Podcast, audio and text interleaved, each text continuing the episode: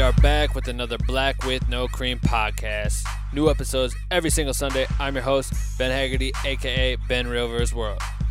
On today's episode, I sit down with one of my longest friends and top dogs at the company EA Games, aka Electronic Arts, aka EA Sports. It's in the game.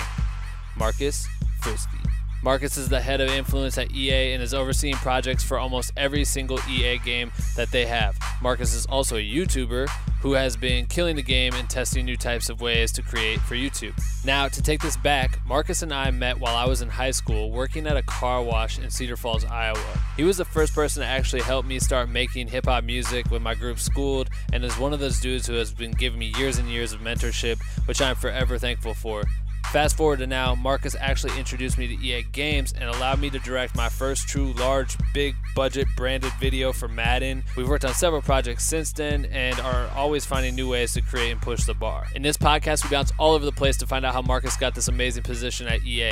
He shares some of the times he has hit rock bottom as a creator, but was determined to find a way out. He started at the bottom level position at EA and managed to build great relationships, put in thousands and thousands of hours every year, and literally created his own position overseeing dozens of employees. Now, Marcus works to share his knowledge in the gaming industry through his podcast, The Creator's Toolkit. Go download it. I highly suggest you subscribe and listen to what he has to say. He has an army on YouTube known as the Dots, which follow his M. Frisk channel that he created. Just from dedicating a few hours a week to the channel, he's gained over 11,000 subscribers in less than a year and has over 1.6 million views on all of his videos. Make sure to stay tuned today because you're going to learn a lot of shit from Marcus's story. I highly recommend not shutting this podcast the fuck off. If this is your first time tuning into the podcast, you're probably wondering what does Black with No Cream fucking stand for? What does that mean? Black with No Cream is a private content creator group fueled by caffeine, or at least I take my coffee black with no cream, but you can drink or not drink whatever caffeine you fuck with and still be a part of our community. We are a private group on Facebook open to creators of all kinds, aka if you make videos, if you're a photographer, if you do marketing, management, editing, dancing, I don't know, fucking want to fly to space because I've had an astronaut on the show. All creators are welcome. Our private group has been growing rapidly. We have a shit ton of members working together by sharing content, asking for feedback, passing tips and tricks along to one another with the goal of pushing each other to become the best motherfucking content creators on earth. And you can join our group if you want to by going to bwnc.com slash join. We would love to have you. Please join. If you're interested in supporting Black with No Cream, please go to blackwithnocream.com slash merch. We have hats, shirts, stickers, pins, and if you're listening to this right now, I'm gonna drop a fucking early bomb on y'all. I just got Black with No Cream coffee mugs. I'm not gonna post photos of them yet. You'll hear this before that's out on the internet. But if you listen, you now know that I have fucking a bunch of coffee mugs sitting in my house that I'm gonna put up on the web store soon. So pay attention to that. If you don't have money, I totally get it. Just go to iTunes and leave me a review. That's all I ask. Just hop on iTunes, leave me a review. Let me know what you think of the podcast, what I'm doing right, what I'm doing wrong, any tips, tricks, all that shit to making this podcast better. I'm listening, man. Uh, it's for us, you know. So do that. Uh, that's it. Um, enjoy the work week. I'm currently it's 2 a.m. I'm just pointing this out. It's 2 a.m. Friday night. I'm in my closet recording this podcast intro because I have to get up in three and a half hours to get ready to go to Joshua Tree for a weekend getaway where I will not have my podcast shit. So I had to record this intro right now. Um, and I just got done shooting for 13 hours on set with the superstar, and I can't talk about that at all. But today was a good day for me. I just want to point that out to everyone. Um, yeah, so anyway, that's it. Enjoy the work week. Keep creating. Make sure to tune in every Sunday for a new Black with No Cream episode. And without further ado, I bring to you my interview with Marcus Frisky and the most epic podcast intro ever created right motherfucking now! Attention. If you stop this podcast recording at any time, You will die. I don't want to die. Do you want to live?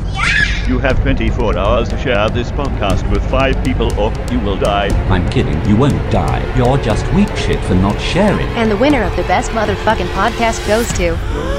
Goes to. Black with no cream. What do you think? It's so fucking dumb and so fucking Ben Haggerty. I knew you would say that. We are back with another motherfucking Black with No Cream podcast. Yeah. Again. I'm kind of killing it right now. This is like, I don't know in order what I, how I'll release this, but I think this is like my 14th, 15th podcast. That's pretty dope. But today I have a special guest, one of my longest friends, Marcus Frisky, aka Marcus Aurelius, aka M. Dot Frisk, aka he's got all kinds of different fucking names, but True. it's Very Marcus. true. You can call him Marcus. What's up, yo, dude? yo, what's up? What's up? It's good to be here. You Yeah. know, we're. I don't even know where we're at. Somewhere in Los Angeles, but we out here. Yeah, we're at my office in Century City, uh, chilling in a boardroom, hanging out. Me and Marcus. Um, let's just see. How do I brief this for you? Marcus is like one of the dudes at EA Sports or EA Games You want me to give you? that has some clout. You want? You want me to give you the, The the talking point? Yeah, go. What do you do? So are you gonna? What? How you gonna do this? Do you cut? Hell no, I don't cut. This Okay. is live. this is live. I Okay. fucking get it out. Uh, so two things. Two things. Um, head of social influencer content at EA. Yep. So those uh, that create on social. So all you do is looking for a brand deal. Uh, I'm your guy.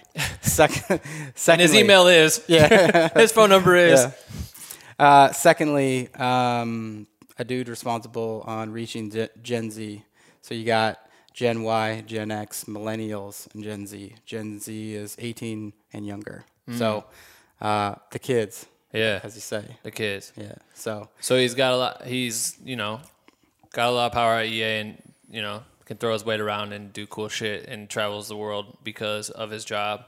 But it wasn't all fucking easy to it get was there. never. It was. It's definitely not been easy. I've known Marcus since I was in high school, which is actually really tight if you look at shit now because back in the day we both met at a car wash, right?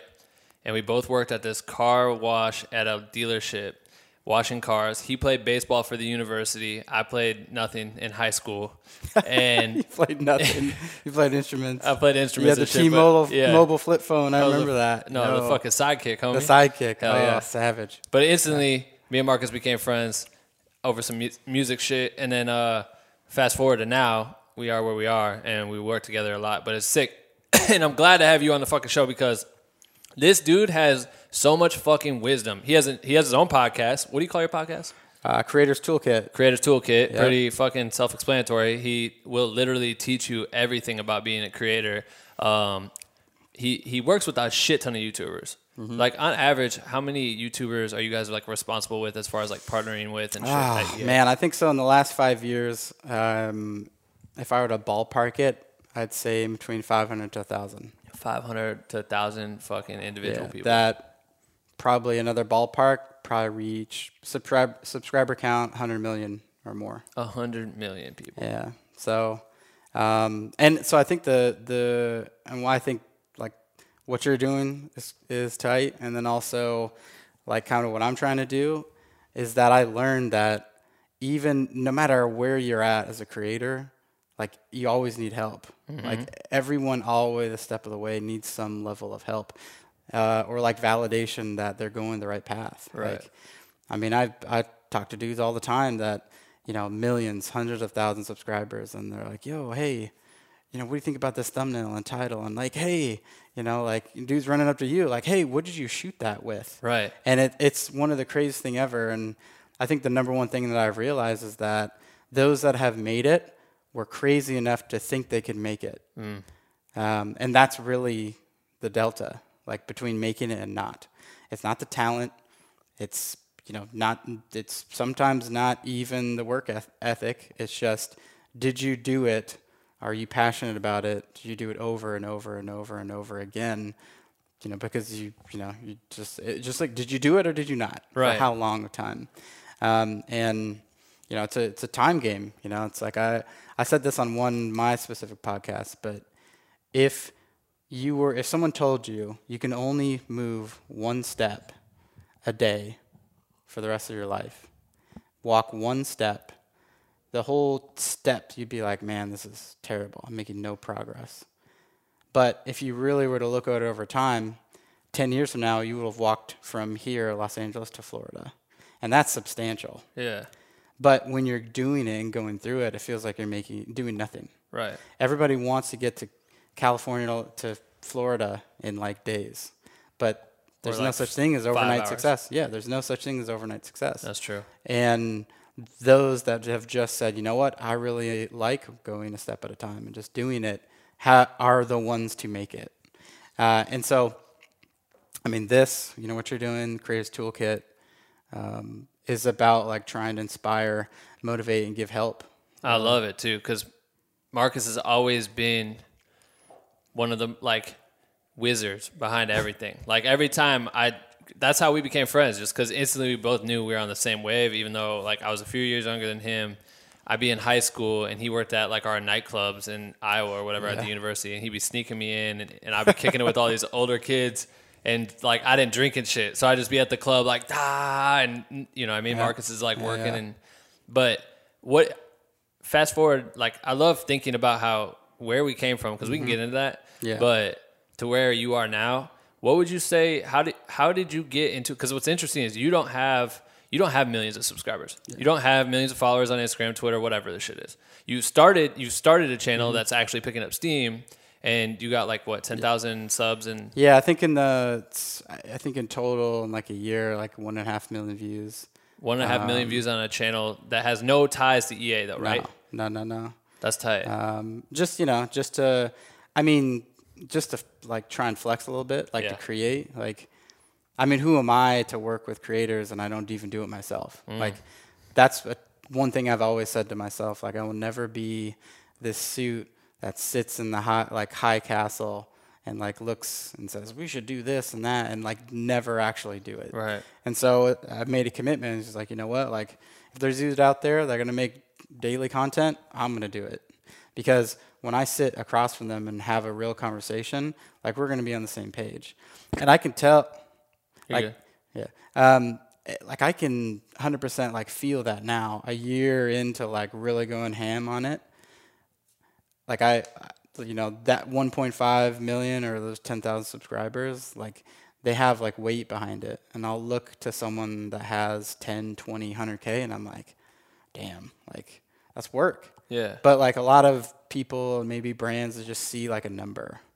They're just like, oh, he's not big enough, or uh, they don't see like the passion, the hard work that goes into it. So, um, I mean, that's something I've always really focused on, and I think this last year, two years, is like looking at that more, like trying to be more in tune with the you know those that I'm working with Right. um, like has really helped me in uh, like just being able to see the future. Yeah. Uh, it's because it's weird. Like there's you don't you don't know what you don't know until you know it, Right. uh, and you kind of got to be in it to know it. So, you, I mean, you work with one of the, fucking biggest gaming companies in the world, right? Like, is it the one of the biggest? So I think Activision's number one publisher, Electronic Arts is second. Uh, I think Activision dethroned us a little bit here in the last year or so. Yeah, Um, but yeah, I mean, still, I mean, that's fucking crazy. There's t- Yeah. like two, two people that are fucking, co- you know, I mean, two companies that are like head to head. I mean, there's there's clearly others that people really care about. Um, there's also mobile games that are huge, but uh, yeah, Electronic Arts is is up there. So, Um, you know, how the fuck, how do you go from sure. you know where you came from Mm-hmm. to getting that job?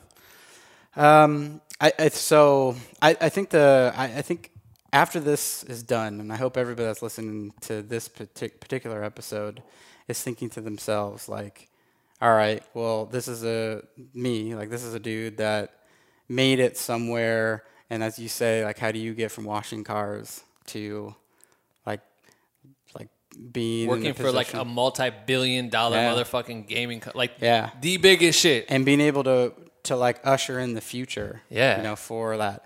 Like, how do you do that? Mm-hmm. Uh, and it comes down to two real things. It's like being aware of like who you are and what you really like to do, um, and then also like not being afraid to like have a vision and to push it. Like, those are two things that I like. I would say over the last five years, like I've grown up like considerably. Yeah. So I've been in Electronic Arts or EA for five years, and up until that point, like I didn't really know who I was or what I was doing or even what I wanted to do. Like it was like be a baseball player. I was like, uh, maybe musician or maybe shoot music videos. And like we've talked a lot. You know that I'm a flip flopper, like overthinker, overanalyzer. But I think when I took a step back and you know life comes at you and it hits you and you think about all these things that don't really matter and you just think about like the root uh, and you look at yourself in the mirror and it's like who are you and like what drives you Right. and if you really think about those two things and you remove all the other like bullshit that could get in the way, you kind of have this like clear vision of like what you could do every single day for the rest of your life. And so like you know at EA like I, like when I first got in, I didn't fully even know then. Um, I had an idea uh, in gaming, and EA was a way to get there, but it wasn't until like being in for like a year or so that I realized that um, what drives me is helping people and creating. And creating is obviously multidimensional. There's many different ways to create Right. but like I didn't know how to merge those two things together and I was over indexing into this creator aspect. Like I want to create all this different stuff, like create music, create videos, create write. Uh, you know, even still to this day, it's like podcast, video, every social channel, two of them. I'm still doing that stuff, but um, that's just a part of who I am. Um, and so when I kind of like really focus on those two, um, and then like what drives me, uh, and that's where the help people kind of comes in. Um, I realized that I like I ask myself like this question, and I'll ask everybody. I'll ask you this, and I want you to ask to answer, and I'll ask everybody that's listening. Um, what type of person are you? Are you the type of person that likes to build the blueprint for the art museum? Are you the type of person that likes to curate what art goes where in the museum? And are you the type of person that likes to actually paint the paintings that gets hung up in the museum? Mm. You got to answer like honestly which one of those three people you are. Because and actually I won't go into it for like I'll have you answer. Before you go into it, Yeah, before I go into it. that's a tough question. It's really what was the first option? There's three options. So, do you want to be the architect that designs The building. The building. Do you want to be the painter or, Or- the artist that designs the art? Yeah. Or do you want to be the curator that selects and where the art goes? I can't pick two. You can only pick one. Hmm. I mean, I think deep down, everyone wants to be the artist, right? That's that's the misconception. But I think each everybody wants to be that. I've always wanted to Well, be think the about this. artist. You know what I'm saying? Well, think about this. I, you, I'm sure, and I'll I'll add another dimension. See, this is what I'm talking Not about. Guys. just- He's a wizard. He's doing some wizard shit right now. Not just think about what, think about why.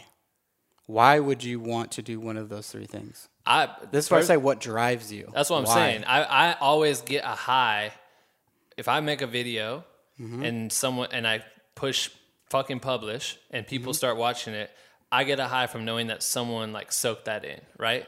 I get a high from that. Mm-hmm. At the same time, I could throw a show when we lived in Mm-hmm. Iowa. I would throw shows, and when people would come and I saw people have a good time from the day from the time those doors opened till the time that shit closed, and I constructed that, I got a high from that. Mm-hmm. At the same token, I would be playing that same show, so I was also the artist. That's why I want to pick fucking two because I don't want to build the- the, fucking venue. I want to be in there orchestrating the shit and Sure. be the artist. Well, what you just said was all three, but Whatever.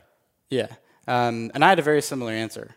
And, you know, like, so that, that I, like, no one asked me this analogy. Like, I came up with it myself. And I ask, like, people I work with all the time. I mm-hmm. ask, like, it, I, I ask it on interviews. When I interview people, I ask that question Yeah. Who are you?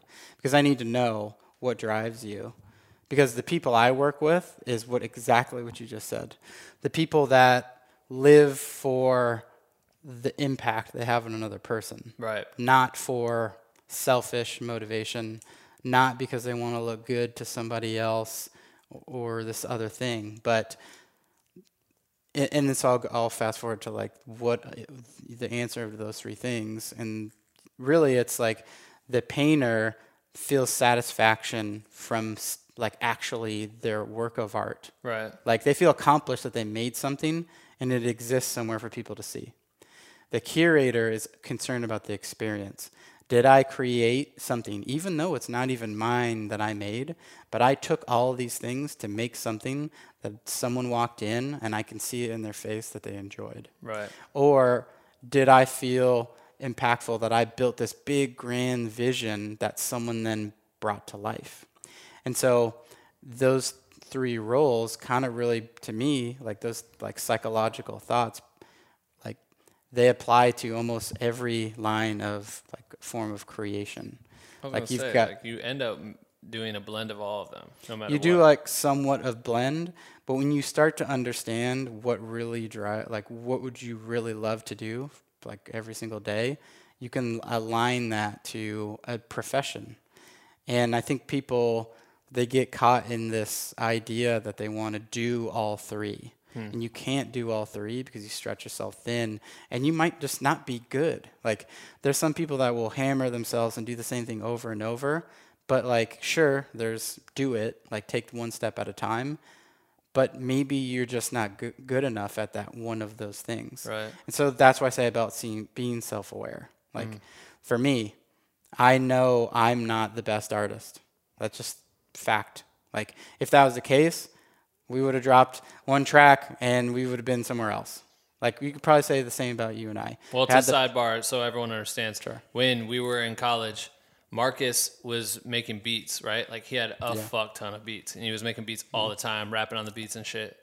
And he basically sparked because I came from he. I was already in bands, playing drums, all this shit. He was hearing the music and whatnot. And then when we started like playing music at the car wash, we'd be like rapping and shit. And I think that's how we connected off of that. But later on, Marcus ends up moving away from Iowa and goes to work in Denver, Colorado. Or There's a good Colorado story Springs. there. I, I want to come back to that Yeah. because, like, there's another powerful message, like that you and I we talked about this the other day. Like, if you we probably talk. I don't know if we want to get deep into it now. So let me wrap deep, up fuck the. it. Yeah, wrap up your first thing. Wrap come up back to this. rest but of- You have to remember because my brain's shit. Yeah, yeah. I'll remember. I'll remember it. All right.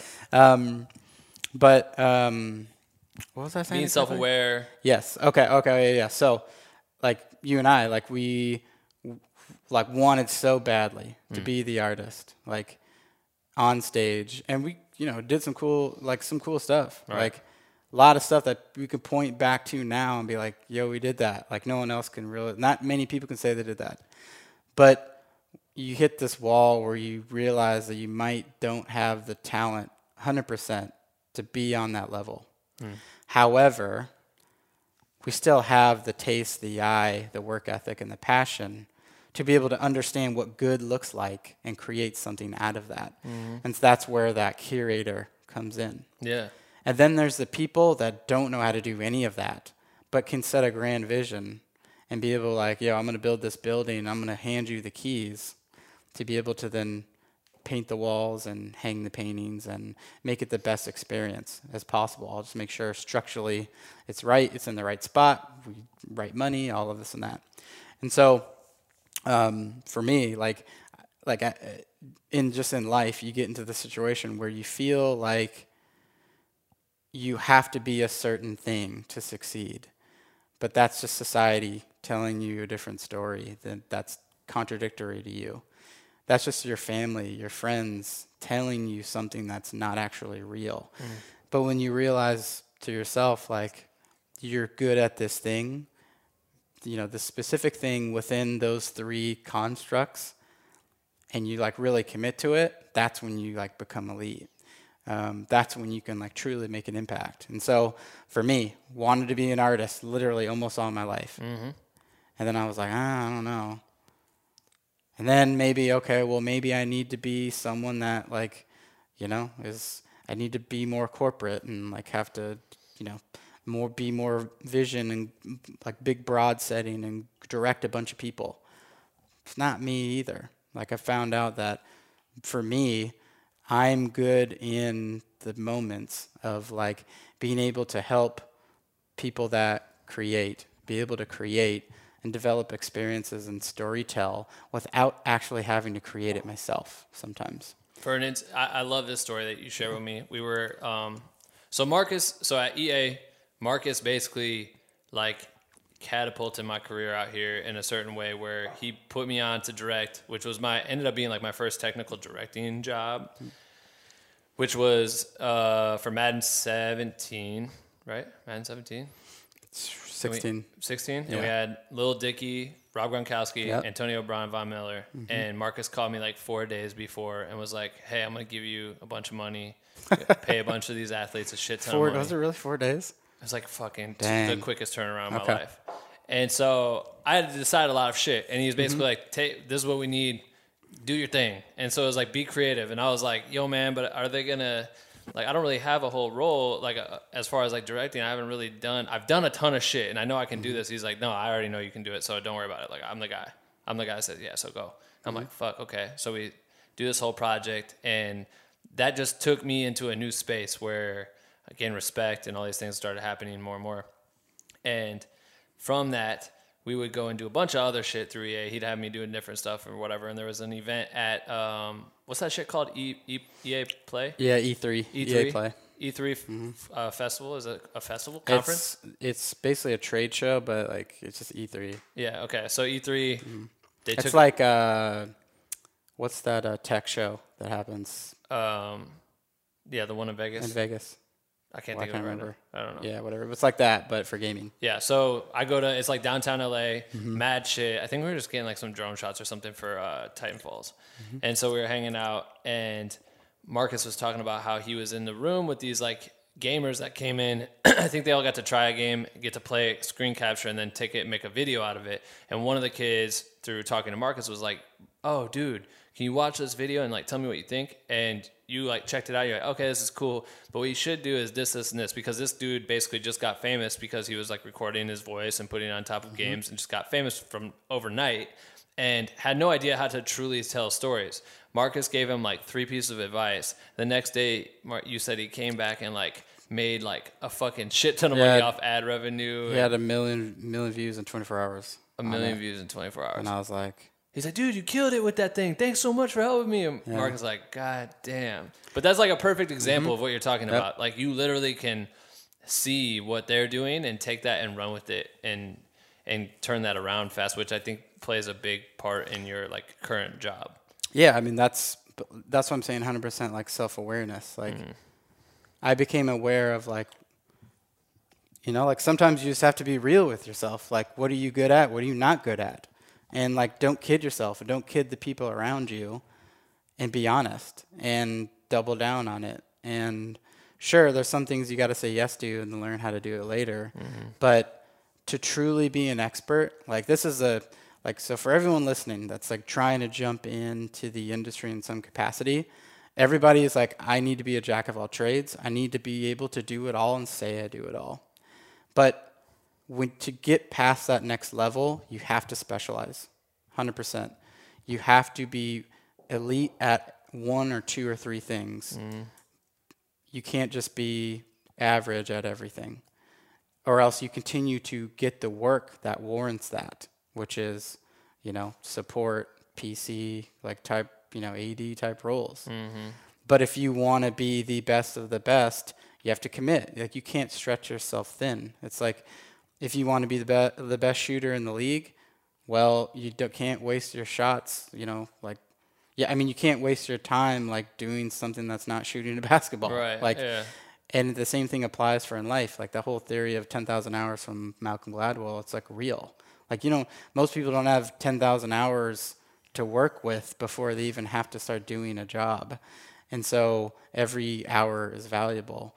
And so, yeah, like for me, I try to be a jack of all trades. I'll do everything. I can do Photoshop, I can do motion graphics, I can edit, I can record, I can do all these different things. And I used to say that's what I could do, and I could do it.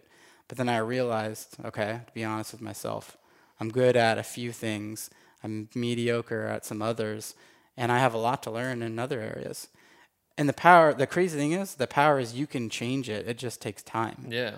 Like, you know, like you can learn stuff, but you, like, you have to be willing to commit extra hours to do that. It can't replace hours that's already going to help you in craft, like being a hundred percent craftsman in the thing that you want to be recognized for.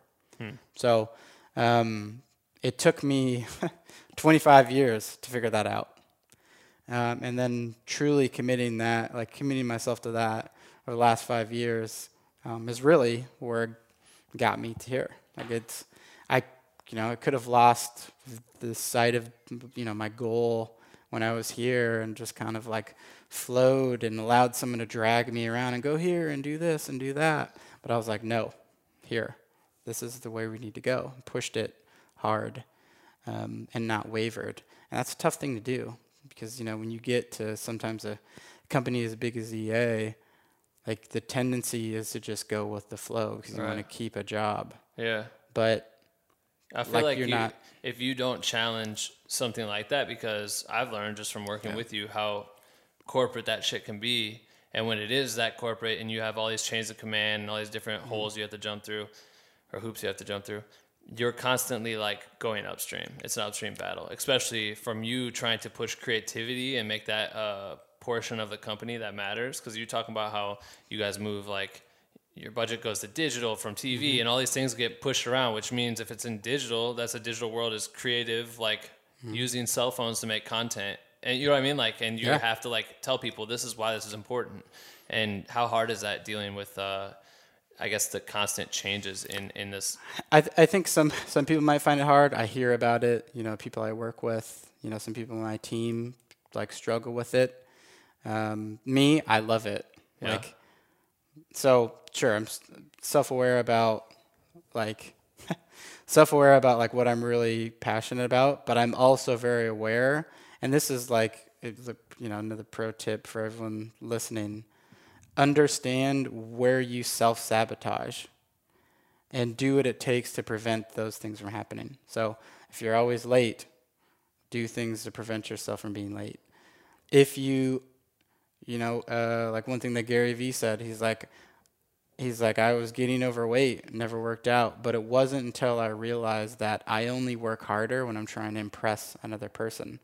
So I personal hired. Mm-hmm. a personal trainer that I felt like I was always needing to impress and never let down, and it changed everything for me. That's And so, yeah, so for me, that like I was thinking about that stuff too as I was learning my like how to, you know, my professional career, Right. if you will, and I realized I love competition. It's always been there.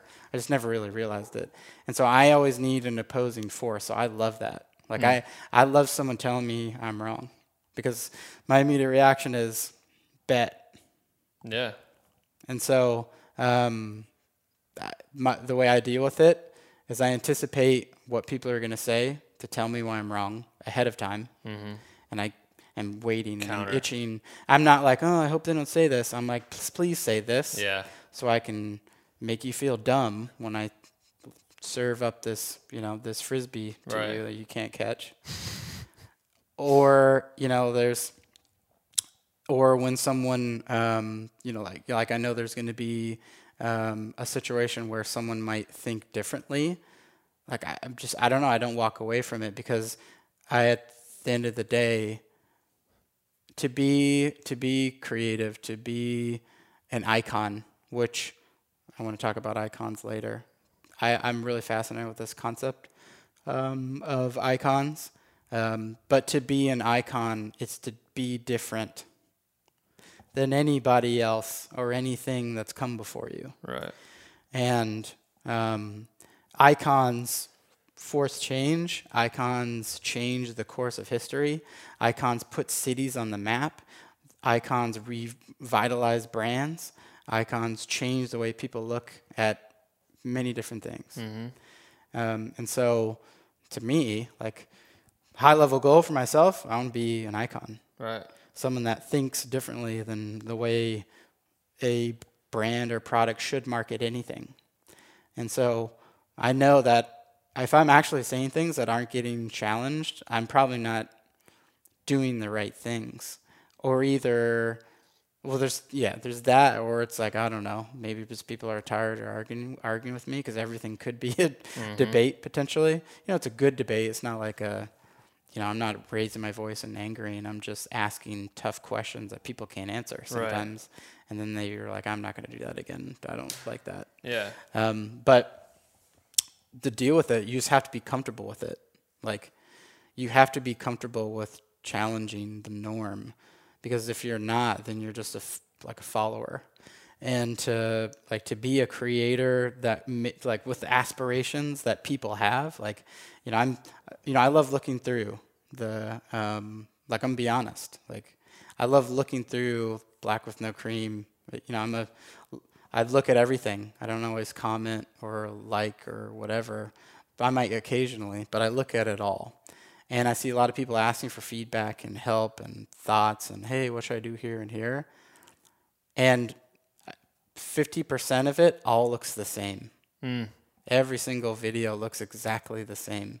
And I'm like, where's originality? Right. Like like I understand that there's people that have set like a, a like a, a certain level of like a bar. And that's f- fine to fit right in, but those people are already established. Like you cannot knock someone off their pedestal when you're trying to literally make the same thing as them Right. to do that, you have to make it substantially better or substantially different. And ironically, both, Right. or iconically, both. Iconically. Uh, yeah. So, um, yeah, I mean, it's everybody wants like how like a, lot of creators have goals, but their actions don't mirror the goals. Right. And I don't know if they realize it or not, but like it's time to look yourself in the mirror, think about kind of the things I've asked for, like, you know, what are you, you know, who are you? What drives you? And are you doing something that's iconic or not? Are you doing something that's shareable or not? Who who would you be? The architect, the painter, or the I'm the curator, 100% all day. Hmm. Because when I hang something up on the wall, if it's your video or it's someone else's painting, I'm cool with that because I want to be able to select y- your content and be like, this is good, this is great. Right. I know exactly how to take what you've made and show it to the right people that need to see it to do whatever, Yeah. like whatever The the, story is. we want to tell. Right. And so the um, like the art now, that's why the curator is always fascinating to me. That's hundred percent, hundred percent. I'm a curator. I'll take all these different pieces of content to tell the story that I want to tell and the experiences that I want to tell for the people that enter, and I get the added benefit of when they experience it, I get to look them right in the face and see how they react. As a painter, you don't always get that luxury. Someone true. buys your art, and you're on to the next one. Stroke, stroke, stroke. You feel happy that you made something that you then sold off, but you don't actually get to see how people like respond to it. True. it. And so it's a different level of like accomplishment and appreciation. I think I'm. I think I'm really glad that I was able to get. Because you're right, like making videos. If we sit there and work on music videos all day, or we work on the documentaries and shit like this, they come out and they're viewed by 1000000s But uh, like the best feeling in the world was Chris's doc coming out, and me going to the fucking Century City, any movie theater in LA, and watching people watch my movie for the first time. I've been sitting there staring at the edit for months and months and months and months and years, and then only seen like a handful of people watch it. But now you see a theater packed out, and I think that brings me back. That was one of the closest feelings to that what you're talking about. Yeah.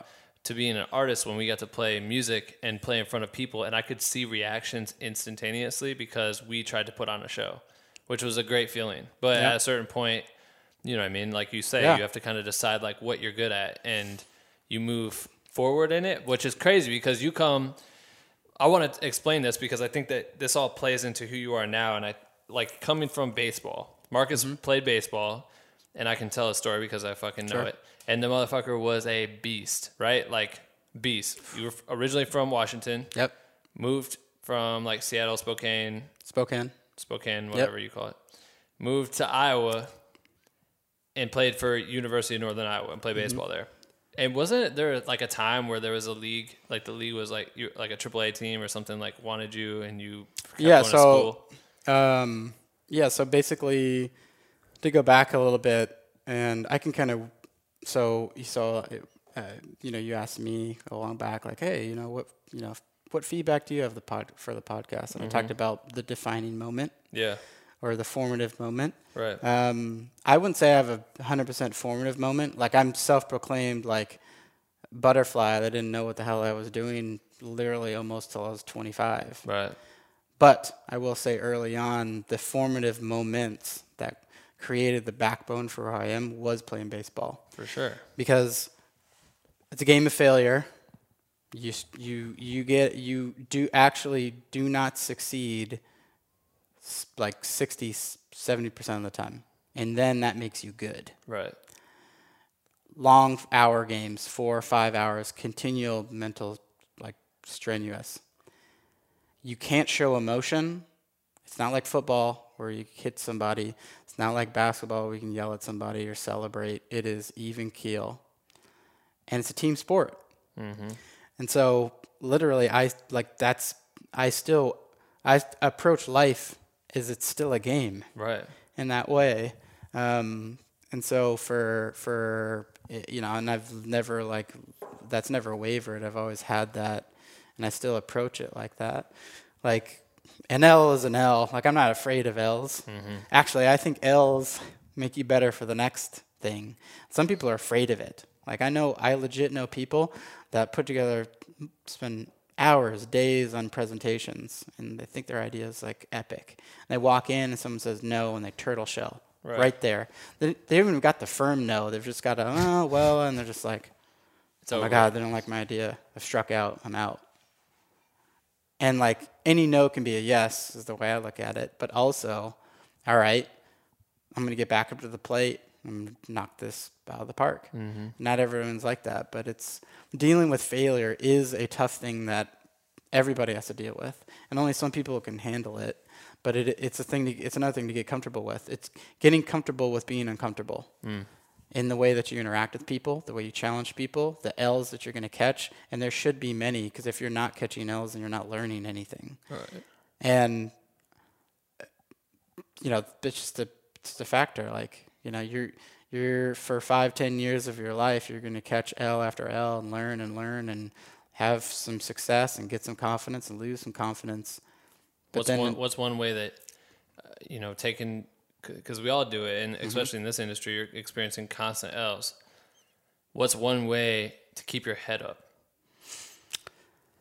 Um, well, so I think one of the so uh, probably so I'll start with just like what I do, and then maybe kind of branch off from there. So keeping your head up, um, you know, for me, uh, means that with every like you know failure or loss or whatever, um, creates another opportunity. Um, everything is an opportunity. Like there's there's that old saying that oh everything happens for a reason, and I wouldn't go as far to say that um, because I'm I'm and this is because of my personality too. I'm I'm actually a person that feels like you can control your own fate. Like I, I have this weird like I, I you know I wouldn't say actually believe it, but deep deep down we are in a simulation in my mind because I I truly do believe you put your mind to it and you say it what you want over and over and over again, you make it happen. Hmm. And so for me, when when a failure comes, there's a grander vision to that, um, and like it creates an opportunity. Um, and so I can't tell you how many times where a failure in the moment, like you know, one that really makes your stomach turn, retrospectively ended up being a blessing, and it's happened a lot. Like, like out of college, I um, had opportunity to go to Gonzaga to for um, the Gonzaga University to play baseball, and um, I had an issue with. The, so I went to um, I went down to uh, community college in Fresno, and from going to California to Washington, some of the credits didn't transfer, and so to get into a private school, you know, twenty-seven thousand dollar tuition, I got a full ride offer to play baseball at Gonzaga back home Damn. and um, couldn't do it because technically I was short credits because I had a couple didn't transfer from community college to there.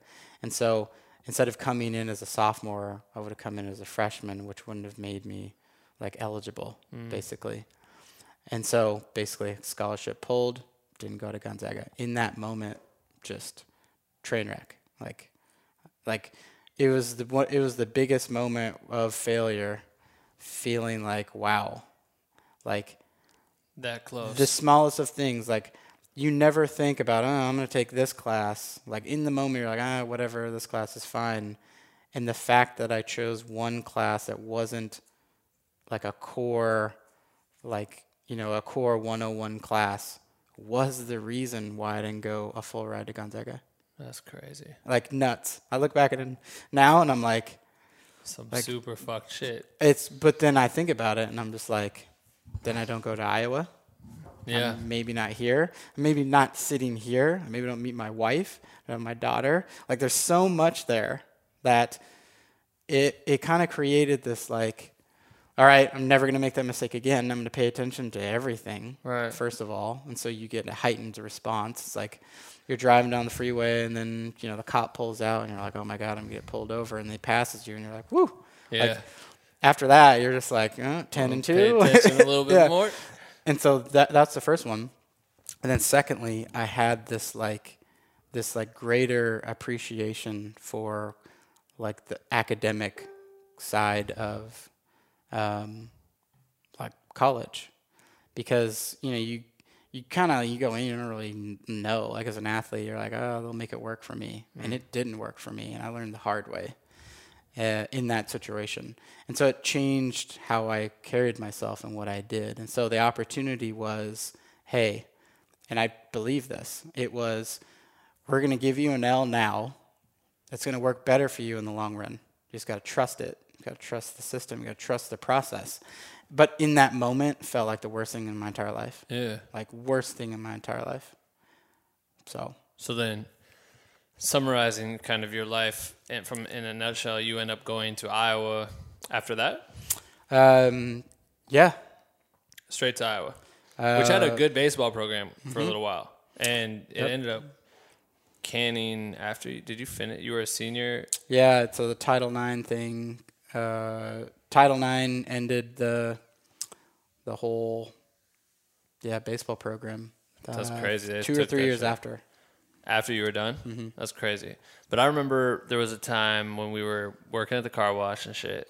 And then maybe this was after this. And because we were all in college and you finished baseball, but you were going to try to go back. Yep. Um, You wanted to try to go back to train so you could try out for the minors or something, maybe?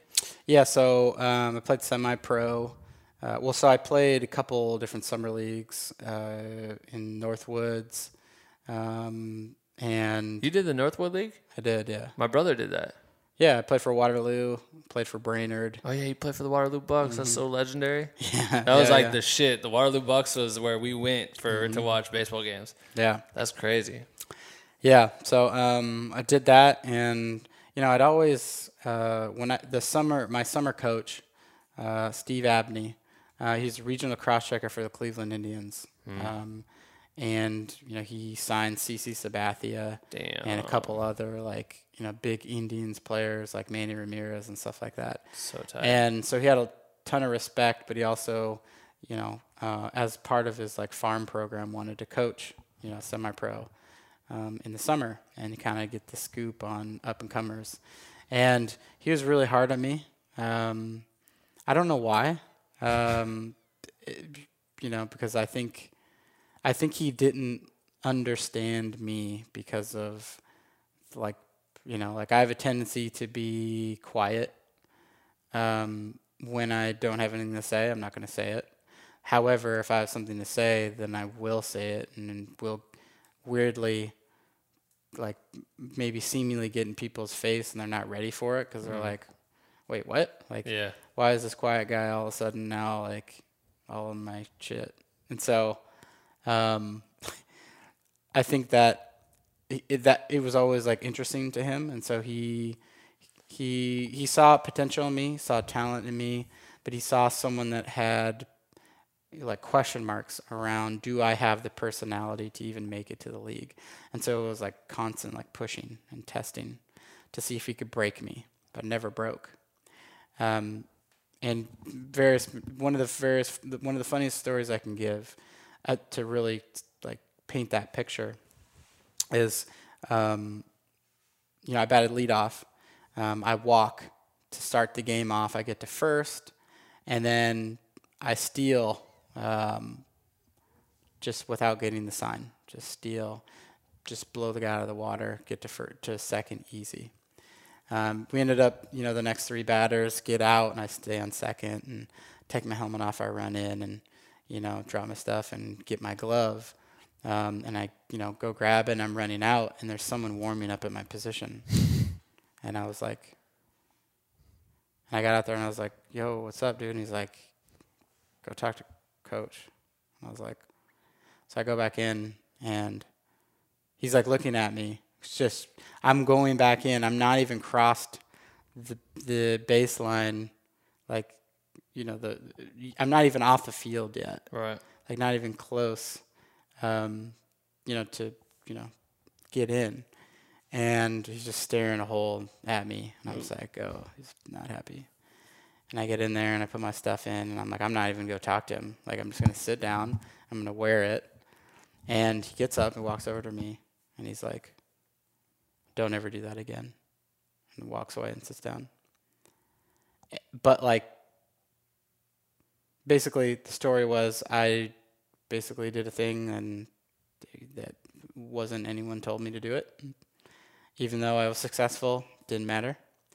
Um, but like that was like the how it was like that's the way kind of was to me and that's kind of what the way baseball is when you get to that level like they test you so hard mentally because you get up at 8 9 a.m every day you get to the you get to the field you work out you know you run you know lift weights you know whatever it may be depending on your your weight and con- conditioning program and you have lunch and you have a little bit of a break. Then you start taking batting practice, two, three, get on the field, etc. Goes up until six, seven when the game starts, and the game's four or five hours. Right. That's all You're day. done at eleven. Then you eat, shower, get on the bus, go to the next venue, the next spot, every single day. Damn. And so you're physically tested, emotionally tested, and like towards the end of it, I was exhausted. I remember stepping up to the plate thinking, like, God, I hope I just strike out so I can go sit in the dugout. Like it is intense. And so they really try and hammer you hard. They try and throw at you all because they are banking on people quitting or giving up or showing fatigue before they even want to invest into you. Yeah, for sure. And so, uh, but you know, I got through it, and I remember after I finished the season, and you were getting ready to part ways, and everyone goes to different, you know, different levels, different, you know, programs, and you know, Coach, you know, Abney comes to me, and he, he, uh, he's, he's like, uh, stand up, and he gives me a hug, and he goes, if you ever need anything, you always have my number to call me. And it was like, what? What just happened? Like this is a Twilight Zone. But it was like the it was like one of those moments where I started like kind of realized that um, it was all like part of the like the scheme, the plan. Like it like I was just they were just testing me um, to see if I even had it in me. Um, and so I, you know, didn't know at the time. I didn't fully know what to expect, but I like I looked at it that way. But then afterwards, we were in constant communication. He's like, "Oh, I'm trying to get you on this team. I got a tryout for here and here." And so like he was like in my corner all sudden. yeah, I was gonna say yes. I do need something. I need to go pro. Fucking Yeah. set it up, Yeah. champion. And you know, he was like, "Oh, you need this and that, and hey, go get your eyes checked and this and that." and Wow. do personality tests and like guided me in all these things, and I was like, "This is what we need to do to get you on the team." Um, and so it was like really, it was a really interesting experience for me. But um, What was the ultimate reason why you why nothing happened from it? I got hurt, hurt my arm, Oh yeah, um, and then I just couldn't. I still don't throw the same today. it's crazy. My arm still hurts sometimes when I throw. So I went, be able, went from being able to throw, you know, 90, 95 across a diamond to now maybe, well, not now, but I mean at the time, Yeah. you know, 80, 85. And Shit. went from being able to play short and outfield to playing second. Hmm. Because I hurt my arm, kind of, um, you know, uh, dislocated shoulder, uh, torn labrum. So, From playing baseball. Mm-hmm. so never was the same Um, yeah, never the same after that. so back then, you know, that shit goes down. And at the time, I was at uh, community college and I met my homie Bai. Yeah. And so me and Bai were sitting in class, and I just remember we were in the back of the class. We had this teacher. She was a total fucking. She was a bitch, dog. We know who, we know who this is. I don't think you do. Yes, I do. At Hawkeye? Oh, okay. Never mind. Yeah, Hawkeye I Community thought it College. was someone else. Nah. So I'm sitting there and this chick just the worst. She hated me. Hated me. It was crazy. I'm pretty sure my mom found out like she was like, Oh yeah, I don't like she would see like what this chick was doing. Like every time I come back, she never agreed with me on the teacher sucking. Anyway, mm-hmm. whatever. So me and Byron sit in the back. We just talk shit about her to each other, like, dude, I can't believe she's making us do this. Can't believe we're doing all this, just whatever. And I was, and we started talking about rap, and I was like, yo, you gotta check out some of these beats my friend made because you had I think just moved or were, you were about to move and I'm like yo he's got all these beats I got all these beats we gotta listen to these beats he's like oh come over to my house so he has me come over to his spot and he was with his now wife Ashley and it was weird because I was like yeah I've been writing like raps like we should, you gotta check out these raps come over here and rap them and at my house so I come over and I have to rap them to him and his girlfriend and I was like feeling real uncomfortable Yeah. about it and I did. And then that formulates me and Bai starting to be like a, a group. We're like, we should rap on these things. So he starts rapping on Marcus's beats. He's got all these bangers, and he would make the coolest samples that your mom would like recommend shit, right? Yeah. So, um, man, how deep are we into this? Like It don't matter. time, because you're doing cliff notes a little bit. Like we're we're there's obviously a lot more to the story. There's so much more to the story. we story. could talk literally hours about this. It's right currently right now. It's two in the morning, which is like five a.m. Uh, so Marcus lives in Florida. He lives in Orlando. Mm-hmm. Yeah. He's in L.A. for um, a Madden shoot or something. So he's out here for a couple days shooting some shit. And we were just on set because I just flew drones for some a movie, a fucking um, Nick Cannon film. I don't know. Him and Chris Brown were in this movie. I just flew, flew drones. Your boy got a credit in a movie. Yeah. Another one. Yeah. Uh, but Marcus came and met me on set, and then we came here, and he was like about to fucking bail on this shit because he's like, dog, I gotta be up at six in the morning. nah, but it got, you know, We said if it was trash, we weren't gonna post it, but this, I love This this. is good. This is Hey, he good. was spewing Yeah. shit. yeah. I mean, I just I, you know, it's always deep within me. This is stuff I'd like to talk about every day. No, know. Um, but Subscribe to his podcast. yeah, Um, no, but I mean, go on. Like, Sure. Mm-hmm. so you you used as far as music went, you were so fucking crafty with this shit and made such fucking good music. And then when you left, it was really hard for us because I was thinking I was starting a group with you with Bai, and then you were like, yeah. So this is a so this is the lesson that you're like, oh, we'll come back to that, Mm-hmm. And I'll talk about it now. So, but uh, there's a little bit of context. So, I'm done playing baseball. I've worked my entire life to do it. Like I'm 24, 25. Um, literally, you know, cared about school. Obviously, same uh, electronic media, like film-oriented program. You and I, we did the same, and so I had that in my back pocket. Um, but I did it because I, in the back of my mind, I always liked to create things. Like I'd been making music for a while. Um, you know, my, um, you know, my uh, grandfather, um, you know, got remarried, um, and you know, his wife um, actually, um, her daughter married El DeBarge, which you know, the rhythm of the night, like that. And so, Wait, what? yeah, we'll try. That's we could go deeper into Okay. that. But basically, there's there's always been this thread for like music. My mom loves music. I grew up with it. The family, my entire family's always been deep around it. My mom and I share music uh, like all the time. Right. Um, and I grew up every single day on Sundays. We had this. We had a cleaning day where we'd clean the house, and my mom would play just all this different music. She had a room full of just records, Tight. like CDs and also just like vinyl. And it was like the who's who of, you know, uh, 50s, 60s, like 70s soul. Uh, well, it's 70s soul isn't really it, but 50s, 60s Right, soul. right. And um, so I grew up listening to all this, like this, these sounds, and I started to like fall in love with certain, like certain like colors of sound that were used to deliver certain types of emotion. Because I think that 80s and 90s,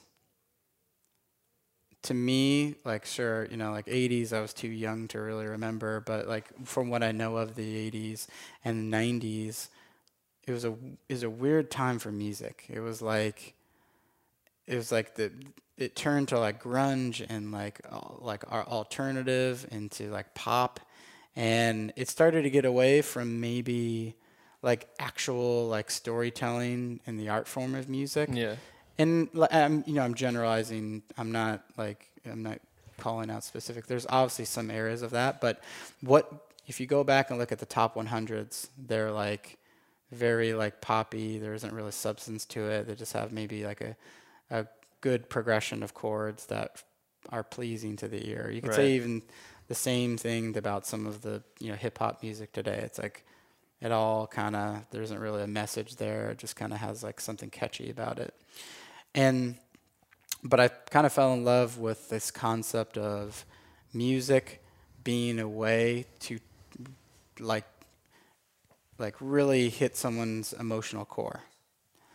Um, and so um, when I got done playing baseball, it's like oh, 25 years of my life. Like, uh, well, not 25, but whatever. Right. 20 years. Like, oh, what do you do now? Or I'm at school. Uh, needed to fill that huge void with something that I could, you know, put effort into. And I went through this like minor stage of like a little bit of depression because it's like you real you realize you worked your entire life for a thing that isn't going to happen, and then you're just like, like what is life? And Yeah. and so I like I went through this like minor depression period, like r- really like like kind of a, a, like emotional awakening because I realized that there's more to life than just to play a sport. Um, and I always like like to create. I always cared about the arts. Always cared about music, and I found myself binge listening all this music that I grew up to because it made me feel like I was connecting to something that I had lost. Right.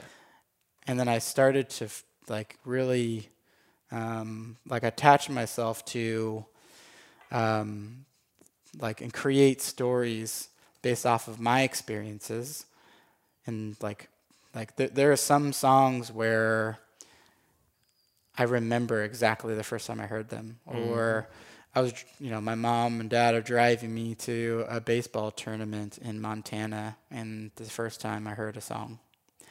And it was like cool to me to be able to then take that song and like capture that and make it into something. Um, th- that would then be the baseline for another story um, that could be told in a different way. And so um, that first like 20 30 songs that like you guys heard they weren't just like samples. They were like um, they're all like moments in time like they're like captured for me like it even gives me like kind of emotional to think about it Yeah. because because it was like it was like so weird because um, each one had its own like specific story Right. that was like really um, like took me back to a certain certain time and so it's funny because I named all of the songs um, I named all the songs like specific to the emotion and like to the f- like like the specific feeling that I had and then you guys wrote about it Isn't like that you, crazy? it's like 100% wild. Like, and so like that's why like that's like, why it makes me feel emotional about it because like it's like the true like like vision of like seeing something like go from nothing to like idea on the napkin to mm-hmm. like actually something that's like alive and you can still go listen to it today. And Which so is like, crazy super we- cool. And we were just So, talking about this shit and like the way he would sample his music and how you you said like my dad just texted me about Yeah. what he texted you about. was Yeah, he sent me. Uh, he just sent me a text, and he was like, "He's like, hey, what sample did you use for nighttime?" And I, you know, don't even remember. I'd, I'd have to think about it because, um, but I just don't remember. But like, um, I remember um, that specific song I made at like three in the morning. That's fucking. That's why I call. crazy. And nighttime was Um, like the fucking first uh, song yeah, that we ever made as our hip hop group schooled. yeah, Like I think we even we had an acoustic version of it. That might be the Yeah. only thing that's on YouTube. yeah, That's yeah. So, um, but anyways, so um, like the those songs had like a deeper meaning than anything yeah. like I've probably created in quite a while. And I knew that So? it meant that much to you, and it was sitting on a fucking drive, and I was like, no shot, Yeah. no shot. And what was also crazy, which was cool because I love like through your family sharing this music to you, then you were sharing it with me, which I would have never have found this music, right? Mm-hmm. Because I would sit there and listen to your beats and be like, damn, this shit's tight. You would take like Michael Jackson song and be like, Mm-hmm. uh, never can say goodbye, never can. And you sample that shit and it would be, it just bang. And then he'd throw his beats to it and I'd be like, oh shit. And then, that's a terrible example. Uh, let's say songs that I wouldn't Yeah. know if any of them, of the Yeah, artists or whatever. That was probably the most well known one. Yeah, yeah. The rest of them were like, seriously, my mom played jazz like Donald Byrd Mm. and Marvin Gaye a little bit, but you know, like Donald Byrd and like Jean-Luc Ponty. Um, just so many. There's like, who is that? Like, but, but, and then I, when I worked valet, yeah, I was telling you this. I work valet at an event center, and these old people would come in, and I'd have to valet the cars, and I'd be sitting there. They'd be listening to this oldies channel, and I'd hear the original. And it, as soon as I heard it, it did what it did for you. It brought me right to where we were. We were making that music. I got like instantly stoked, like, "Oh shit, this is where it came from, dog! Like this is the mm-hmm. song." I just like sit in their car and just listen to the whole record. Just like, Yeah. damn, damn. And it's cool because we played that music in front of like thousands of people in our career. yeah, And it was dope too because then Marcus ends up, he does this thing in Colorado. Oh, that's the next part of the story. Yeah. So, and, but he did get to come back. There was like a time where he had come back. So we can talk about that now. So Yeah. Um, so we make this obviously. Um, it, and so uh, sidebar, I was actually gonna I was gonna say this to you. We were eating sushi the other night. Whenever I would like to be the one, if possible, to interview you to be for your podcast. Okay. So Want to start right um, now? Switch this uh, but we switch it, and then you do yourself. Yeah. Um, I would love to do that, just because I, I don't know. I'm sure there's a lot of people that know you pretty well, but I feel like I'm one of the I know you quite yeah. well. Uh, yeah. We go back. Um, yeah. Um, but anyways, so the uh, where was I going with this? Uh, basically, you, I mean, after school Oh, and after oh, oh, oh. music, because you had a job. Yes. So we made this. So um, all that matters uh, Oh, after the, shit. All that matters. Damn, that was our Yeah, first EP. That was, that was first. So after that, like, just the the amount of support, the amount of like just like like just like local recognition, and like I said before, the just that concept of like. Like yeah, these are these are songs that have been sitting on a hard drive for years. Like there's some songs that are on that album I made like four or five years before. For sure. Sitting there yeah. probably never get heard. Um, but anyway, so um, after that's over, there's just like there's just like this sense of momentum and like, dude, we're gonna do this. Like we're we're gonna make it. Like this is, you know, like we've got we've got the sound, we've got the passion, we've got all of this, we've got the time, um, and then you know the the the grind starts. Um, but like real life sets in. And this is the lesson that you know we talked about the other day that you'll say like we expected to not just walk step by step from California to Florida. We expected to you know be Usain Bolt sprint there. And because we weren't running 4 240s we thought we were failing and losing uh, or or not going to make it. Like um, and so we held on and you held on the longest um, as long as possible but it did get to the point where you know you know by was like i gotta go do real life. And you know i think i was first to be like i you know like will this actually like i gotta you know gotta have make money. Like you Yeah. know gotta gotta go chase my dreams gotta go try and you know do more. Um Well, and your shit came very early because you were already think about it. You were already Yeah. Mm-hmm. out of college. We were still in college. Yep. We're formulating this group as like almost a college hip hop group. You know what I mean? Because that was the only demographic we could play to. Sure. And you were working in Iowa, quit that job, and moved to to Colorado to like pursue a job. And that was like at the very beginning. Like all that matters was, was- just getting started. It was well, so it was right after, like all that matters was done, and then the tours were and like the shows were yeah, starting. we started playing shows, and Marcus like, "Hey, I gotta go," and that shit fucked me up because I'm Yeah. like, "No, dog, like this shit is what we needed to do. Like we needed to do this," and you're like, "But I gotta go." I was like, Yeah. "Fuck." Um, and you know, like, it's yeah, like it's um, you know, I wouldn't say gave up. It was just like it was a hobby. Um, It definitely at that time was very much because mm-hmm. it became full time for us at that point. Like full time, as in the sense of like we still have jobs, we're still in school, et cetera, et cetera. But like to us, it was like this is live, breathe, eat, Mm-hmm. dream, sleep. This is it. And it's hard to yeah, it's hard to you know dedicate. but you go out and have this is the craziest part. This is the segue into where EA comes into it. But he goes out to Colorado, Yeah. bust ass with these startup companies, has like very like sick jobs for a second. And didn't both of the two companies like fold or like fold your department or something where you ended up like the job would go away and you went and got another job and at one point I remember you Well, s- so the the startup scene in Denver is you know just volatile in nature. Like your P and L, which is your profits and losses, is like you know in the red, and mm. so you have like startup capital, and it's 250k, and you lose money every month, and then you either you make money to hopefully elongate that, but until you can show profitability and then get uh, investor like venture capital, it's a really struggle. And Yeah. so, um, you know, every entrepreneur out there that wants to start their own business and they don't have a substantial amount of money to start to organize is already in downhill battle because like you're you're struggling just to stay afloat but what, because you're losing money and you don't need deals or gigs to make money. You need it to continue to exist.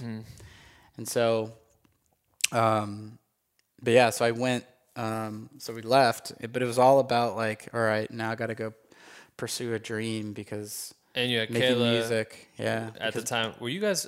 Did you already get engaged to her at the No. time? No, No, yeah. But you guys, you guys mm-hmm. were fucking super serious and shit. So mm-hmm.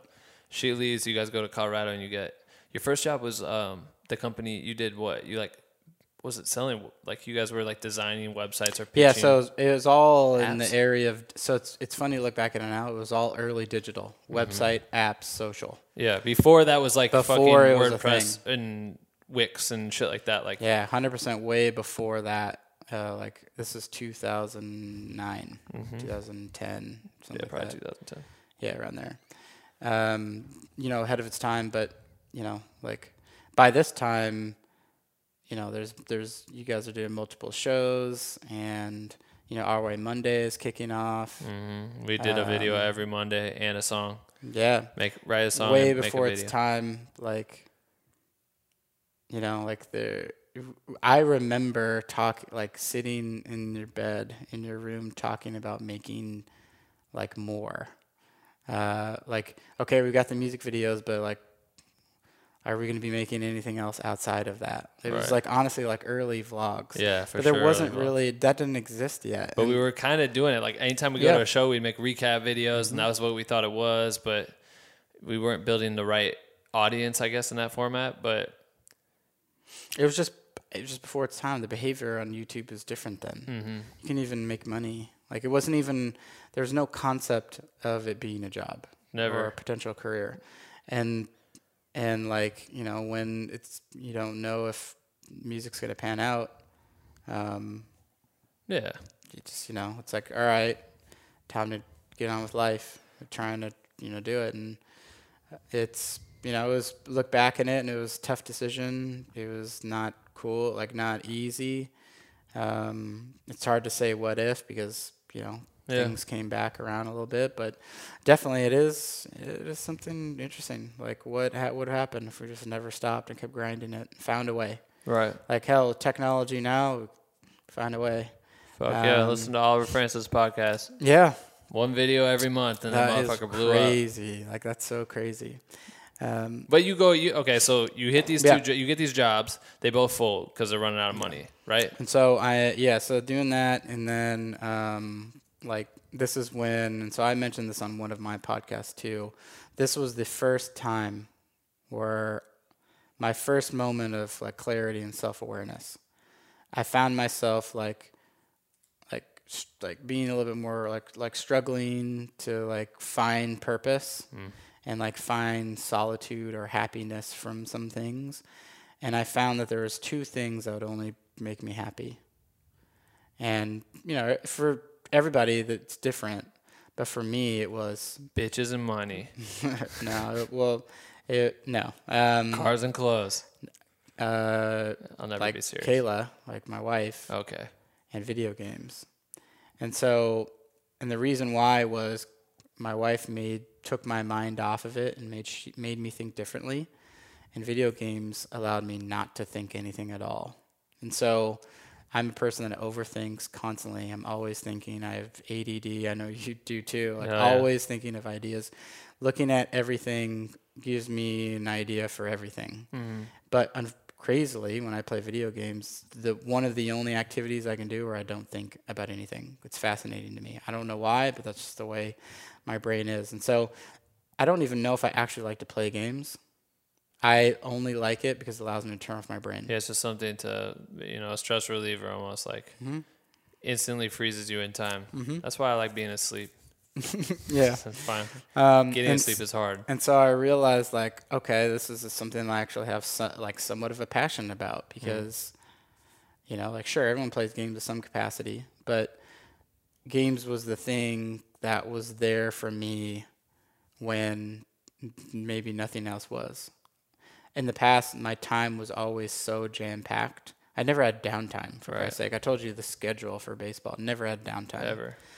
and you know then i get into work and attention's diverted and i'm just making a bunch of stuff um, and then you know now we get into this you know uh, you know spot and i you know i'm getting stressed out because of the all right we're losing money all the time are we going to even have a place to live and then a month and oh, wow did we move out to to Colorado uh, was that a stupid idea like all those things super stressful Yeah, left a decent Um, job back home, like yeah. all this shit. Yeah, super Music, stressful. job. Totally.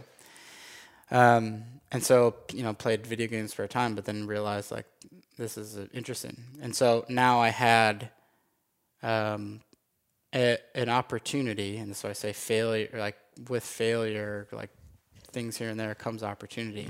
An opportunity to like reinvent myself a little bit, and the three things kind of just like f- literally like felt like it was like f- fell in front of me. I remember this very specific moment.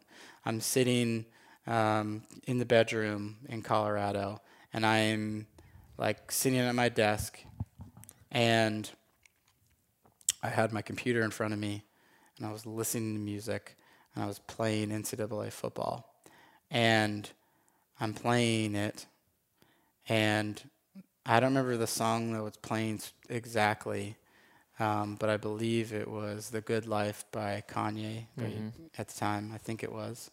I'm not sure. And the the game seemed to sync up with the music. And like in that moment, I was like, "Wait a minute!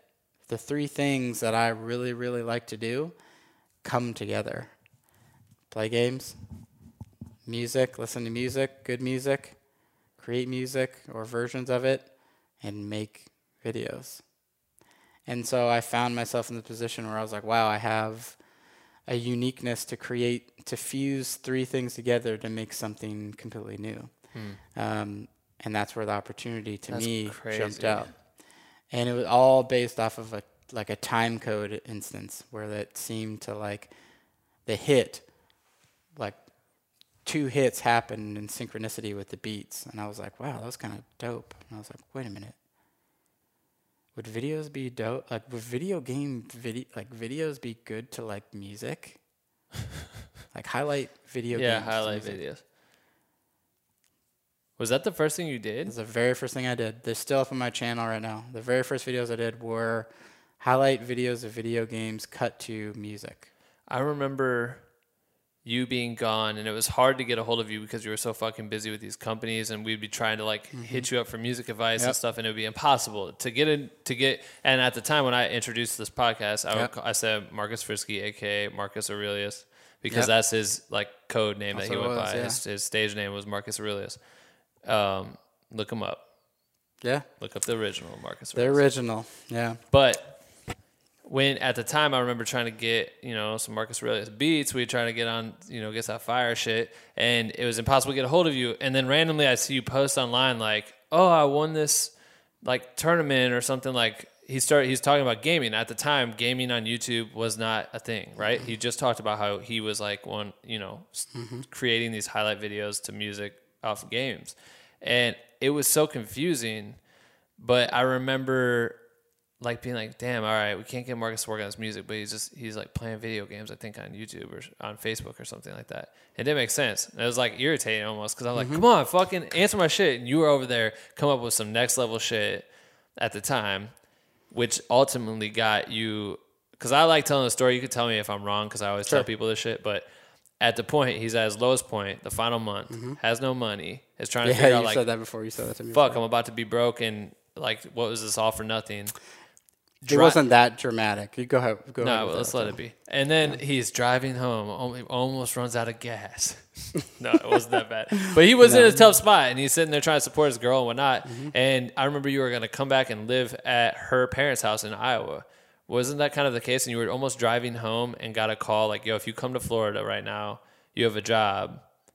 Kayla like went to Yeah, Iowa. you love to make this like story. It's- It's, a it's a feel good story. Dog, that's like what happened. it's not what happened, but um, somewhat similar. So Yeah, what happened? All right. um, yeah, so we're out there. You know, it's it's a it's a grind to like to you know like we're we're barely like um, you know we're living comfortably, but like frugally comfortably, um, and like you know there's there's this concept of like man how much longer can this go on? Like this is two three years things aren't popping like we hoped it would be.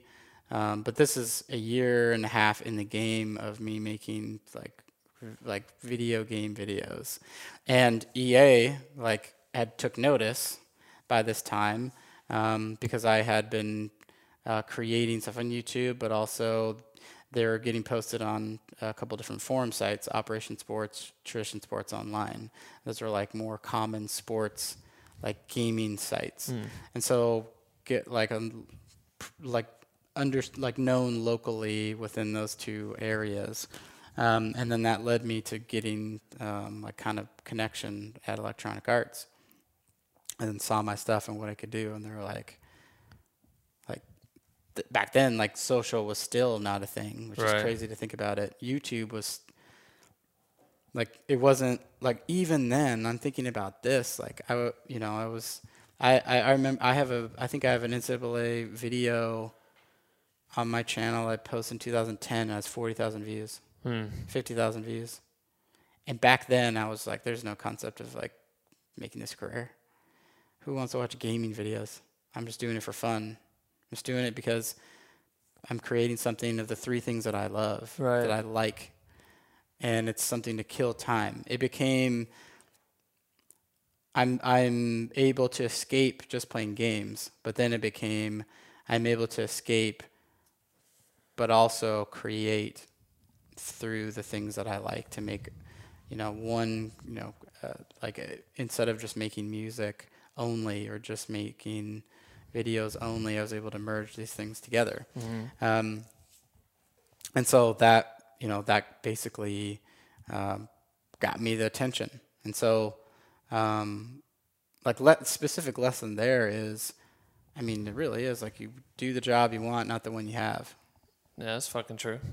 and so i was literally already i was making v- like video game youtube videos and so when the time come hey we need someone that can help us do this you we see that you've been doing it for years uh, people like and respect you know who you are we'll bring you in meet you, talk to you, see if you're an actual competent human being or just some bum. Crackhead. yeah, or just some weird dude that you know. But right, right. that wasn't the case. Got in, um, and then um, you know, it's getting to the point where it's like, ah, like, got to figure out what to do. Like, we got to make a decision. Like, you know, we hoped that uh, at this point in time, had a hunch that um, there might be an opportunity from EA, but we didn't know when it would come.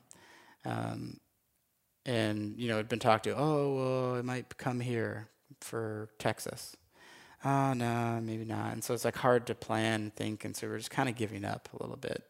And so the concept was, okay, well, you know, if this isn't going to work out, maybe just move back to Iowa. It wasn't move back to her parents' house. It was go back to Iowa, maybe admit a little bit of defeat. Didn't the failed experiment didn't work as well going to Colorado.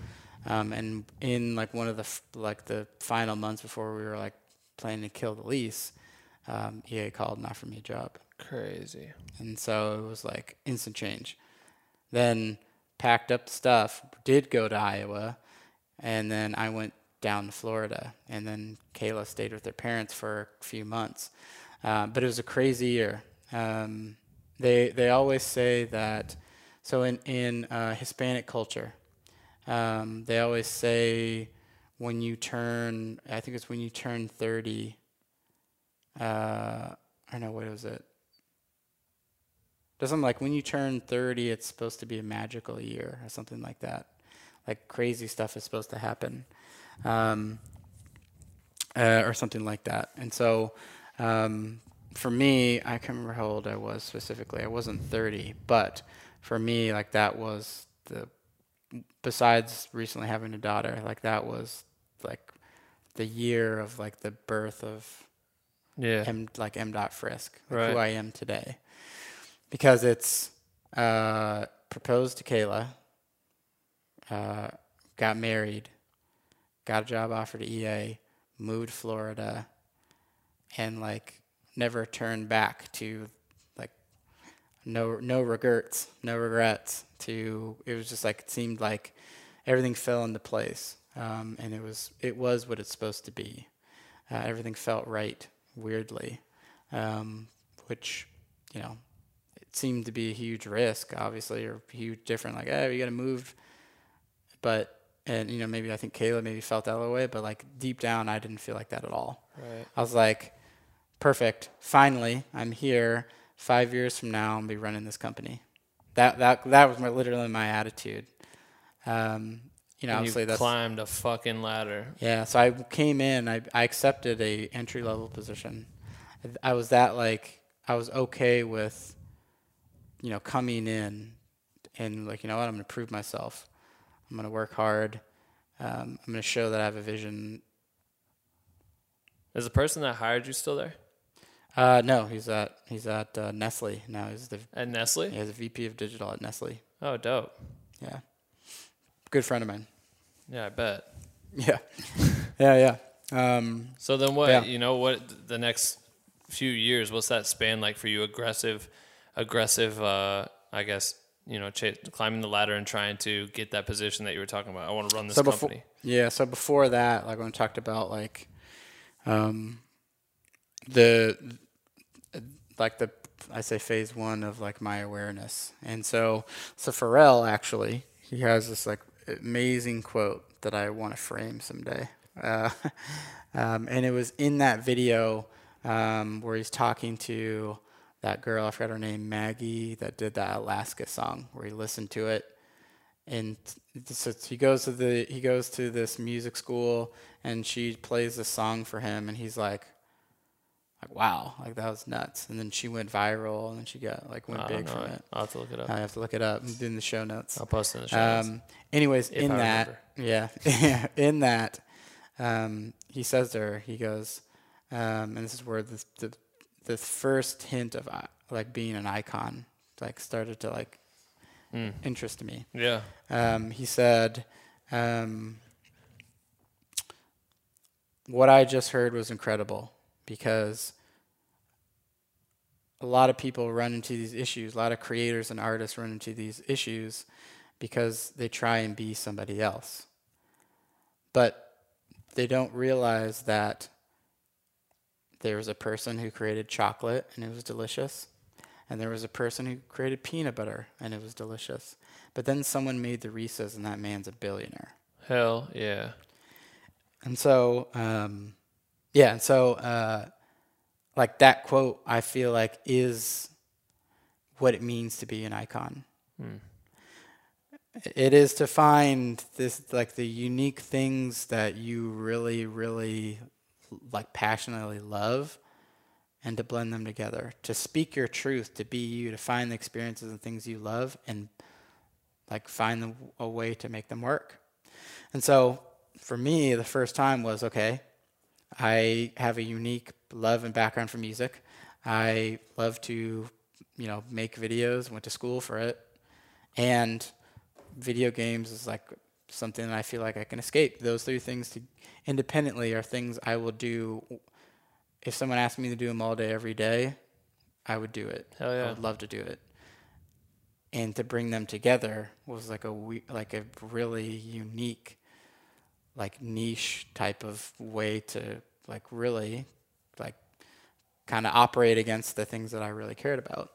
Um, and like that's where that whole concept of like being an icon comes. And so for for everybody listening like really try and think what are the things that you really really love? And is there a way to combine them? I guarantee there is. And to be honest if there if you see that there's nobody doing it that's even better. Like you, you, i think about like what what you know a lot of people talk about uh, like casey neistat and like what he's done to vlogging he took honestly the same concept. He took this concept of reality television and you, like YouTube and merged it with film. And so he took something completely new. Um, he made something completely new and different based off of the things that he cared about, and then made a bunch of clones. And when you think about like people that are iconic, that set a movement, that's usually what they do. They find things that are completely new, blend them together, fuse them together to make something also completely new and revolutionizes like where we're at and, and you know in a certain way that you know that medium or genre is like characterized by. Um, and so for everyone that posts you know a video that looks like yours or a video that looks like casey neistat's in the black with no cream um, you know, group chat, really think about are you trying to create something that you think looks good or you think people will think you, it looks good? Um, and like, you know, like try and articulate from yourself. Um, I've realized that even myself too. The things I like to create, the way I like to create, I like like cut to music, like heavily heavily influenced by music. I start with music 1st actually. Uh, secondly, um, I like uh, a very specific uh, pairing of shots um, from basically wide to close. I don't know. I just like I like being able to go from close up to wide, close up to wide. I, I feel like it tells a good story that brings people in. Um, and then drone shots here and there, just if they look good. But that's besides the point Yeah. um, and uh, but th- more from a cinematic standpoint. And then also, I like voiceovers from documentaries, and so everything I make, I know. I was just gonna say that- this, uh, all comes bleeds through in your videos, mm-hmm. which I there's a great fucking transition because you do start you you've had your channel, and and then you started a second channel. So in your first channel, it was cool because you were like, "Yo, I'm gonna make like short documentaries of just something that happens." so that was the so it's so the that was actually the second channel. The first channel is M.Frisk channel. True, because M. that's Frisk. how EA found me. eh, because of gaming videos. But I didn't want gaming videos to just be the definition of me. And so I made the second one that's just like my channel, just me, my name. Um, and then, yeah, just like you said, I wanted to be able to, I wanted to be able to challenge myself. I, I think that the and I think uh, uh, Andrew said it, and this is why I was like, my man. He said it on the podcast. He said, test how good of a storyteller you are by sh- trying to tell a story without dialogue. And so I was, I always wanted to get better and be better at visual storytelling. And so the first, you know, five to 10 videos I made were no dialogue. It was all just shots and music. And can I draw the emotion and tell the story that I want only with that? Um, partly because I thought it was really interesting and I wanted to challenge myself, but like also I didn't like the sound of my voice. Yeah, I know that was a big struggle for you. Yeah, di- it's, yeah. It it was an insecurity that I held back for quite a long time. Hmm. Yeah, I was pi- pissed when you told me that because I'm like, dog, just shut, just shut up and talk, bro, because it's shit's tight. But you did, and you started making these like very cool and inspirational video. Like my favorite one was, uh, and maybe it was your first one, was your baseball story. Yeah, and you and you made like a really cool, quick cinematic Mm-hmm. video where you talked about baseball, yep. and that shit was fucking sick, and that channel was sick, and what you post on there is really inspirational, and then at the same time, you're also growing this gaming channel, and now have like tested it to prove that it's possible to gain a following by just committing yourself and delivering content. And even sometimes you're like, yo, it takes me an hour. I spend an hour out of my day. That's the that's the thing I tell everyone. Uh, eh, I th- there's two things I will say. An hour a day for the rest of your life is the real is the thing. Like, c- try and commit to create something for an hour a day, and you might not finish it, but I think it's really interesting this concept of like if you aren't if you do if you speak your truth share your experiences like do you and not try and be somebody else and if you do it for an hour a day and you start it and you end it and no matter where it's at you just end it and post it i guarantee you'll get to where exactly you want to get For sure. because at first it is not about how perfect your stuff is it's about are you doing it and getting better like- are, are you learning? Are you finding mistakes? Are you getting uh, inefficiencies? Are you you know are hey i don't even man i want to know how to speed ramp. I don't know how to speed ramp. And then you go figure out how to do it but then you're learning a new skill and then you're testing yourself to do it over and over. And then it's just the- the practice at first is the most important thing the repetition. It's not only until later that when you start actually getting feedback from like not people that you know friends family but like random people that you can actually like start to make stuff that i think is impactful because Hell it's yeah. tough to get like true feedback from people sometimes um, but yeah so that's um My, where do you see yourself going in the next five years? Uh, it's a great question. So for me, I think uh, it's off of one insight. So uh, I think five to ten years from now, actually ten years from now, this will be a fact. Everybody in the world will be a creator, because everybody in the world has grown up most of their life with that, their phone. They will have been on Instagram and Snapchat and Twitter and maybe they're on YouTube for a lot of their life. The creators that will exist in 10, 15 years from now will be better than any of us by far because they will have had than 10,000 hours in before they've even hit college. Crazy. And some of those people won't even know what they want to do with their life yet.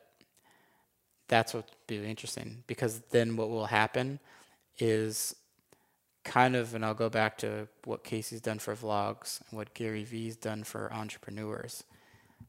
Someone will do it for the first dentist vlogger or creator, the first teacher, a creator, the first like, and it's not just someone that will do it and they have a local following. I'm talking an icon Yeah, for sure. someone to like stand out and be the guy or the or the girl that really popularizes it popularizes it and propels it into you know mainstream culture hmm.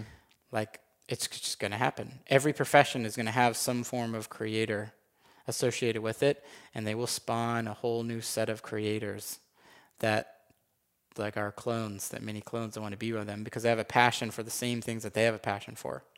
So how do you Um, fit into that world? So how do I fit in that world? I believe um, I have that opportunity. And I've said this to you before about my specific what I'm preparing my everything I'm doing for.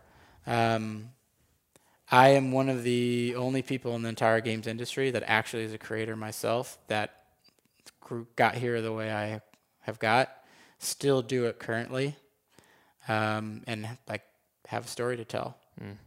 Um, I'm I'm I'm slowly like testing and like the limitations of me personally. Um, I have uh, like a lot of the knowledge and information on what to do. The technology, obviously, the skill to be able to do it. It's just time and um, you know the plan. Yeah. And so, for me, you know, and to to put it loosely, uh, the oppor- the opportunity for me is to be someone to be iconic and propel um, what it means to be a be a creator in the entertainment industry uh, into a more you know um, specific uh, like notable um, stance because my story is unique. My story is um, interesting. It's relatable, and you know anyone can do it. Hell yeah. Like I- I mean, anyone can do it. Like it's No, I fuck with that. We we had made. I just want to highlight these moments before I forget them. There was a time when we were in college, or you were in college, I was in high school, and Apple created a film festival. And I think I might have talked about this with Tim Dodd in our earlier Yeah, podcast. But it was hilarious because we wanted to enter this film festival that Apple put on where you could win MacBook Pros and all this shit, whatever the prize was sick, and so we wanted you had to make like a short film using all these little specific things, and we made a short film called "Robin Goes to College," mm-hmm. and it is terrible if you watch it so cringe. I can't believe we thought it was so good too. We thought it was amazing. At the God. time, we Marcus had like access to the university. We were able to check out the cameras that they had there. Uh, They had like the JVC like. I don't even know the models. Oh, models. God. The DV tapes that they look like skate cams. They were fucking sick, and I thought it was just like, oh my god, I have access to all that shit. And we made Robin goes to college, and Marcus played the role of the uh, Like this attendant. the yeah. Who was the what's that shit called? Where you live in the dorm I don't even know. you're like a student, but you are in charge of the dorm floor. But he like walks in and he's on there. But we lost. But Yep. you know that's another L that you have to take. Mm-hmm. Plan on next year, and then they don't throw the contest the next year because they probably realize how much money they lost on product that they were giving out for free. But we did that, which was sick. We made music together, which was sick, mm-hmm. and we've made fucking videos now, like global, like million views plus. Yeah, I think the um, so to talk about that, like, um, it's funny. Like there, there's, um,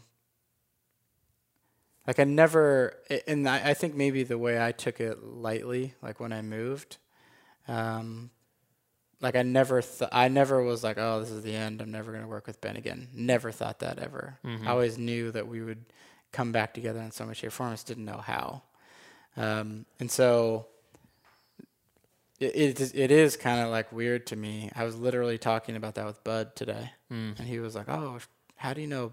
How do you know Ben?" And I was like, "Well, we did a ton of stuff together, and then we went like separate ways to try and make it, and then ironically, it's bringing us now back into the same space." Um, you know, the paths are are colliding back again, and you might look at it and be like, "Oh, we should have never, never," but yeah. um, Everything now added up to now. now the the amount I, I think collectively like the the about like sure they're colliding back together but like the amount of connections and networking that individually we have or even like the the amounts of experiences we have are um, like they're not like they don't overlap They're Right, it's completely crazy. different so um, it's really interesting to me um, but yeah I think the the um, I I uh, I said this the other night, but I want the I want the schooled reunion. I want to return. Got to get Bai. If you're listening, Bai, and uh, Nate and, And Chuck Nate. and fucking Mars and the whole band. That'd be tight. Mm-hmm. I think our last show that we played together um, was we played with Chance the Rapper.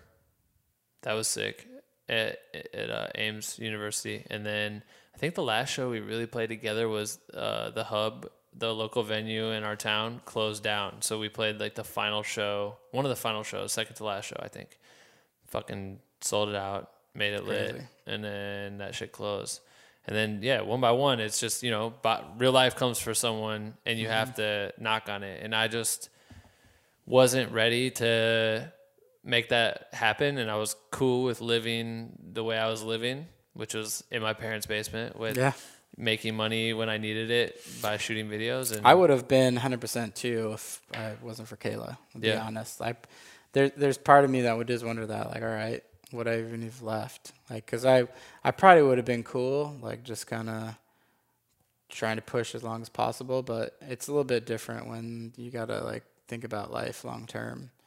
So, yeah. but I don't know. It's hard to tell. It's crazy. I wouldn't even, I wouldn't even know. Um, I want to ask you questions. Oh yeah, let's do it. Can I do that? Yeah. So just in case people don't listen to this, I always I the private group which you're a member of, Black with No Cream. Yep.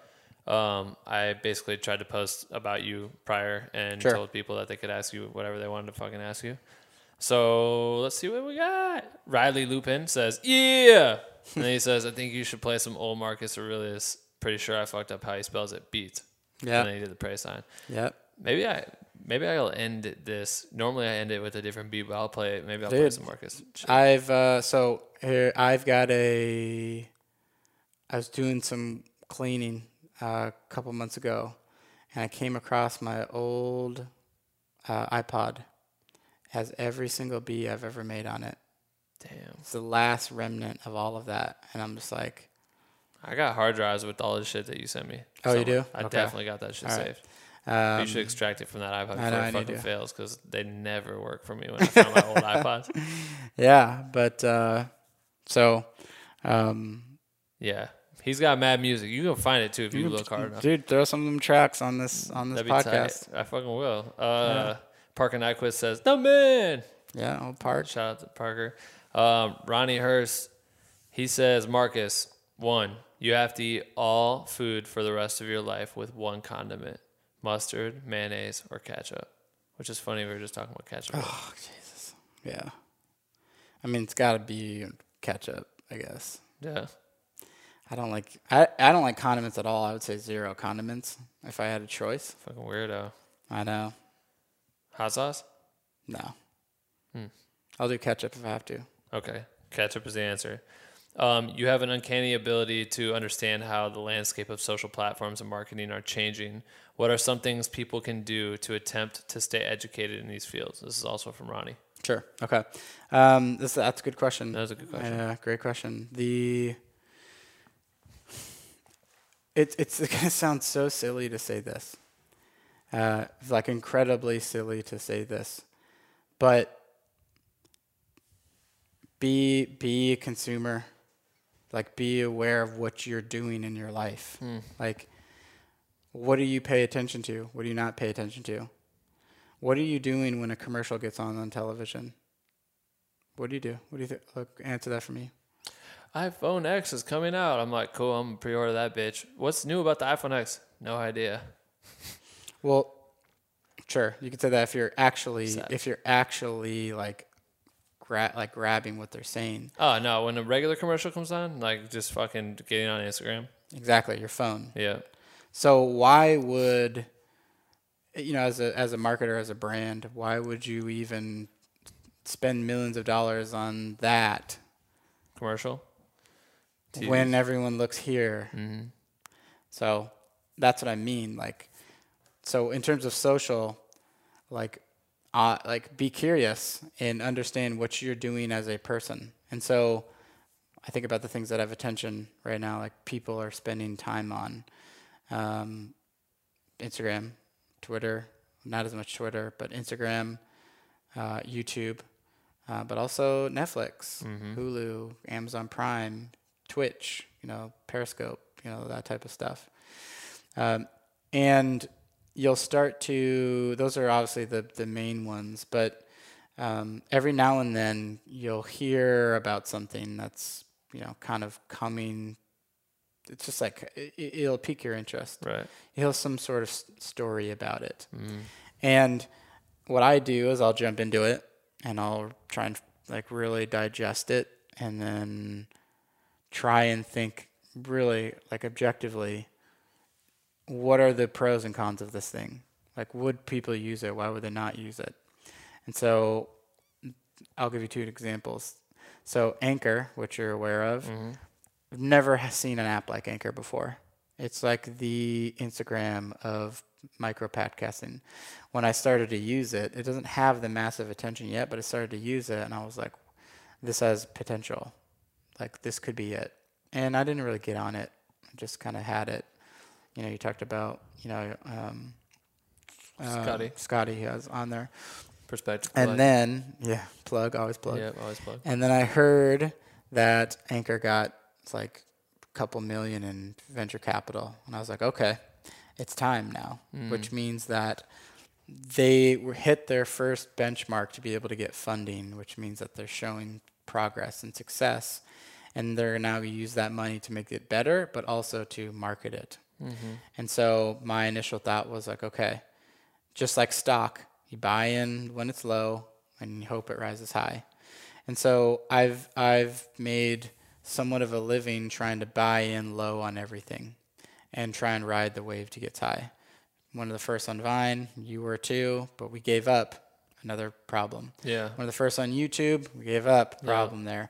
Instagram, one of the first on Instagram, saw the value of it, gave Yeah. up. Crazy. We'll be damned if we'll let that happen to us again. And so, if you see value in something and you feel like you're getting in, it it's really difficult to f- to like commit and be like, all right, you know, go hard at this, like make it work because you're not seeing the return yet. But it's like a snowball. It's like those steps. You know, you could walk one day and you'd be like, ah, I'm nowhere. But then, you know, cup three, four months down the road, you're like, wow, I've actually left the state of California, and you're like, wow, I'm making progress, Yeah. and you it won't feel like it won't feel like anything's happening until it happens, and that's unfortunately what people miss out on. Right. For and sure. the people that are crazy enough to think or love it so much are the ones that benefit. mm-hmm. Like, I mean, I asked um, I asked Rudy and Bach about that, and they were just like, "Oh, you know, it's great." Like, there was never a concept about not doing it because it was like an easy way to make something. On Vine and shit. Mhm. Yeah. Vine was an easy way to make something. Like, it wasn't, "Hey, make a long video." YouTube video with tons of editing. Which uh, some of them were. Bach was doing that prior to Vine. He was doing prior, Mhm. prior. And, but it also wasn't like it, it, it was just it was the perfect format for them. It was it removed all excuses. You had to do all the editing in the phone. It was only six seconds. It was like you have to be completely lazy to not yeah, just to not do it. to not do this. And you know, like as long as you have the talent, Yeah, of yeah, course, absolutely. which they had. They do have. Um, and then it obviously evolved over time, but um, but yeah. So it, I th- I think something like that's interesting. So when you're looking at social networks, is d- d- are people using it? Does it have attention? Use it yourself. Do you see it working or not? Does there pros or there cons? Um, and honestly, if you believe in it and then you're buying low, commit. Fuck yeah. And Because play the long game. Yeah, play the long game. And it's going to get exhausting. There's going to be a world where you're like, damn, I got to post to Musical.ly, Snapchat, Instagram stories, Instagram, Twitter, Facebook, YouTube, and this new app. Right. But like, that's the grind. That's the hustle. Like I Mm-hmm. said, it's the race to 100K. Yeah, he's been saying that. It's the, it's the, every, every creator's on a, on a race to 100K. It's do whatever you can on as many channels as you can. And then the first one you get to 100K, dump everything into that and it will fuel the rest of the channels. Yep. But until you get there, it, there just isn't enough there. And so for me, like, yeah, it's like I got two Twitter accounts, two Instagram accounts, uh, on Anchor, on Snapchat, on Musical.ly, uh, two YouTube accounts. A fucking family, a child. Mm-hmm. And a full-time and Mhm. And you cannot like you got to have this evergreen strategy to the way that you create, where you create one source, and then that has a way to then permeate to everything else. Mm-hmm. So if you make if YouTube's your main thing, then you want to you want to highlight for stories, swipe Right. up. Yeah. You want to then take maybe a still thumbnail off for Twitter or a funny screen grab or make a meme out of it. Right. Like when you lose, whatever. Uh, for Snapchat, maybe you want to document like, ah, long night editing, checking me. I'm almost done with this edit. You know, Yeah, part yeah, of your story. Like, there's a way to. You just gotta like know that you have a central piece of content that then fuels everything else, Hmm. And it makes it so much easier. No, fuck yeah. I completely But if you agree. try and create an individual piece of content for each, you will lose. Yep. So. Play the long game. Gavin Moody says, Marcus, what steps would someone take to get noticed by EA? How did you begin yours? Yeah, so we talked about today. It's do the job you want, not the one you have. Um, like I'll, I, I, I asked, I literally asked this to someone at work. Um, they were like, um, that's like specifically. I was like, would you, would you hire Casey Neistat to be uh, on the video team at EA? And everyone was like, yeah, no brainer. Why not? And I'm like, well, why? And they're like, I don't know, because he's got like 8 million subscribers and got millions of views. And I'm like, but there's people that create better content than him Hmm. All over. So Yeah. why? And they're like, well, like, what do you mean? We see his work. We know what he can do for us. We know what we're getting. And I was like, there it is Yeah. that's it like creating you're not just creating to like build a following like build a brand like it's like fulfill a personal desire you're creating a body of work that someday just like we talked about all that matters you're going to be able to look at your kids and be like i made this. And you think about all the videos uh, that like anyone could make. You're, there's a body of work that someone can point to and be like this is what i've done for my life or in my career or in this time frame. And th- that speaks volumes because it shows uh, dedication consistency passion talent and like growth Super growth. you sh- you see the first terrible video, you see the recent epic film, and you somewhat get to live that journey with that person, and you just naturally get to you feel like you know who that is. Right. And so people high people don't like to take risks, especially in the corporate world. EA does not like to take risks. The interview process is always challenging everywhere, and sometimes people have the job before they even like come in to get interviewed based off of what they've actually done. Yeah. And so to get noticed is just do Do every day. Keep creating. every day. Fuck yeah. If you want to work for Red Bull, do the work that Red Bull's doing yeah. every single day. I Yeah. they'll find you. For sure. 100%. Eh, It's just the just the way it is. Like you have a similar story. Like you just did what you wanted to be recognized for, and Mm-hmm. just like like Andrew said, if you stay ready, you never have to get ready, and your portfolio is literally your social media channels, Yeah.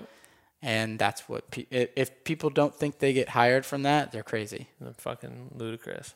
Yeah, like when we were first, like, you know, when we were like f- was first getting you to work on stuff, I was like, Ben, send me your reel, and I was like, all right, this is Ben. Here's his reel. Here's the social stuff. Everyone's like, cool. All right, good.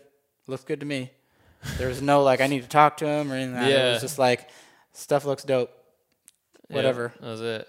People get hired from their online personas. Yeah, aesthetic for sure. That's why I posted the um the Chris Brown video that I just did at his album release, and Donnie called me. He's like, "You're an influencer now. We're gonna have you come do this influencer thing at Venice." I'm like, "The fuck." Yeah. I showed up with the least amount of subscribers on YouTube. You know what I mean? And Yep. I personally fucking love my video I made, but Yeah, the was good. lowest amount of views. That's cool. Who But- gives a shit? The shit was tight. Yeah.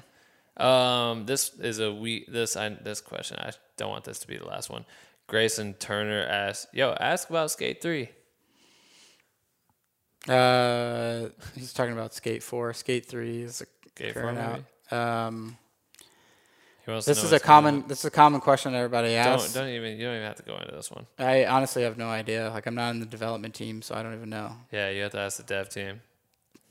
Yep. Um, Mm, I yeah. I was refreshing Black with No Cream to see if there was a new ones since I started, but I lost it. Um, what is African?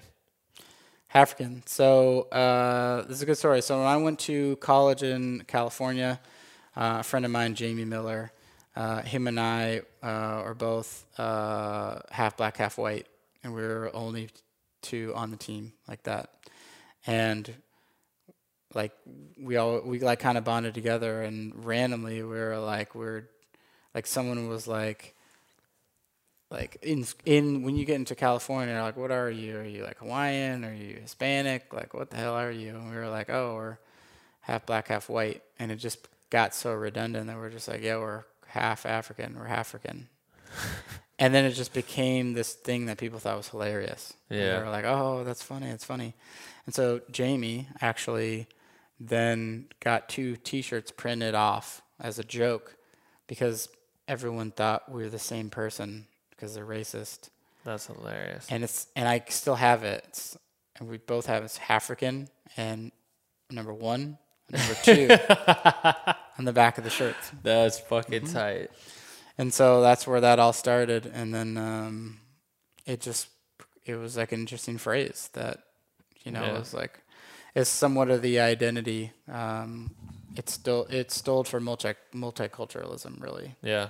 So Uh, you ended up making shirts and shit. I Mm-hmm. would always get them in like double XL because I was so tight, and just wear African shirts around my white ass. And people are always like, "What the fuck is that shirt about?" And Yeah. I'm like, "Oh, my friend's half white and half black, and I like this shirt." that shit Yeah. was so tight. Mm-hmm. And you said it's all about the love movement. which is another thing on multiculturalism. Like so, for me, growing up, I grew up in a um, predominantly white neighborhood. Yeah. Um, when I was growing up, I had kids call me a wigger. De- I'm dead serious. That's crazy. But like, I don't know how to react as a young kid. Like, well, I don't even know what that is, but it's clearly not a good thing. Right. Um, and I, you know, so the love movement was all about like love people for who they are. Yeah. Yeah. Honestly, like the way I was thinking about it then is the way that the world is now. Like self expression, it's cool to be who you are, not to be somebody else. right. That's what that was about. Love yourself for who you are, love other people for who they are, not race, like sexual orientation, all of that. Right. Not because whatever they conform or whatever, you know. And so that like I I do believe one day it'll make a triumphant return. I wear it in a lot of my videos and people at like all the time like, "Yo, when's Africans coming back? I want to buy a shirt." Yep. When's the African merch coming? Still, It's fucking tight. It'll make a comeback at just the right time. Yeah. It'll make the right time. Well, shit, dude. We just hit two hours. Yeah. This is a good one. It's good. No, I fucking love this one. Yeah, it's a good one. Usually, if we get pretty far in the podcast, which we always do because podcasts are long, I'll allow you to come up with a, a hashtag. So if anyone's listening right now, Sure. I want them to tweet at me and Marcus. Hashtag dots. D zero. Well, sorry. D O T S. Hashtag dots. Hashtag dots. If you made it this far, Yep. which you'll understand who that is if you start following and subscribe to Marcus's uh, Mm-hmm. his gaming channel, and you can catch him talking about uh, what game? 2K. No, definitely not 2K. Or wait, the baseball one. Uh, just gaming in general. gaming in general. Um, yeah. But you yeah, kind of yeah. got your buzz off of the baseball game, Yeah, yeah, yeah. which was what game? Uh, MLB the show. MLB the show. Yeah. Yeah. Um, but yeah, the the the crew is just called the Dots. The dots. I didn't even come up with the name. They came up with it. The- that's so that's what's cool fans? about it. So I want to. I, I definitely want to talk about that real fast. Go so, for it. like I, I literally just made this podcast, but I was making a video about it that I wanted to post from this trip. And it was like, all right, how do you create? How do you vlog? What are the three char- characteristics of vlogging? And because I was in Los Angeles, uh, I said that vlogging is like going to Los Angeles, or like people watch vlogs because they, just like they go to Los Angeles, they go to find something or escape from something, and they also want human connection. And the human connection is the part that like I want to talk about. I find that the most powerful thing that I've, and this goes back to that whole concept of being a curator. Like, I'm hanging multiple pieces of works of art in uh, a museum for people to experience, and I get to see their reaction and get their live Right. feedback. But there's this weird dimension that the museum analogy doesn't work, which is the curator actually takes responsibility in communicating on behalf of the art to the consumer or to the listener, viewer, watcher. Right, right. And so what happens is you get this weird sense of art lovers uh, coming to the museum not just to see good art, but to stand next to people who like art and talk to the person that hung it up because they know that they have common interests. Right. It makes them feel a part of something. Makes them. It's community. Yeah. It's. I mean, you're you're hitting nail on the head with black with no cream. Um, so my my specific uh, community um, is are incredible. Like they uh, they call they named themselves. Like there's literally a group chat that I created that I put the the core ones that are always show up, respond on every video, watch every video, comment on everything, share.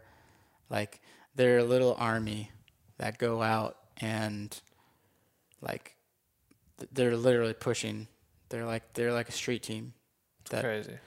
The dots. the dots The and dots. and they like they'll go raid other people's streams. They'll be like, yo, yo, we're gonna go on this guy's stream and we're gonna go dot dot dot into it because That's they want people to know who I am because they want me to grow.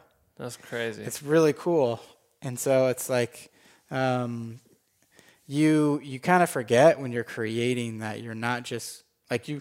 We're so selfish that we think we're creating for ourselves, but it's not the case. Like we're creating for somebody else. Hell yeah. And so when you like truly like recognize that and understand that, you're like actually creating for somebody else to experience. That's why I think the museum works really well because you're not that artist hanging a painting. Like you think like as a creator, you think you're the you're the person that's hanging the painting, but you're not. You're hanging you're creating an experience for someone to then enjoy, talk about and come back and want to come back and want to talk to you about what they experienced and share it. Um, and yeah, that's that's what like what they do, and I've I've done everything I possibly can to cultivate that. Um, and it's tough and it's exhausting and it takes time. It's real work, but you know, there's you know, th- 30, 50 people that are just diehards, like, Crazy. and the chats going nuts all day and they're sharing stuff and throwing me ideas. Hey you should make this. Like hey do this and that. It'd be great if you did this. And hey this person did this. What do you think? And they're just it's really cool. That's really dope.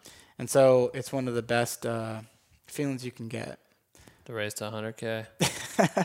race to 100k um, so Well, yeah that shit was fucking amazing. Damn. It's now 3 a.m., 3:10 a.m.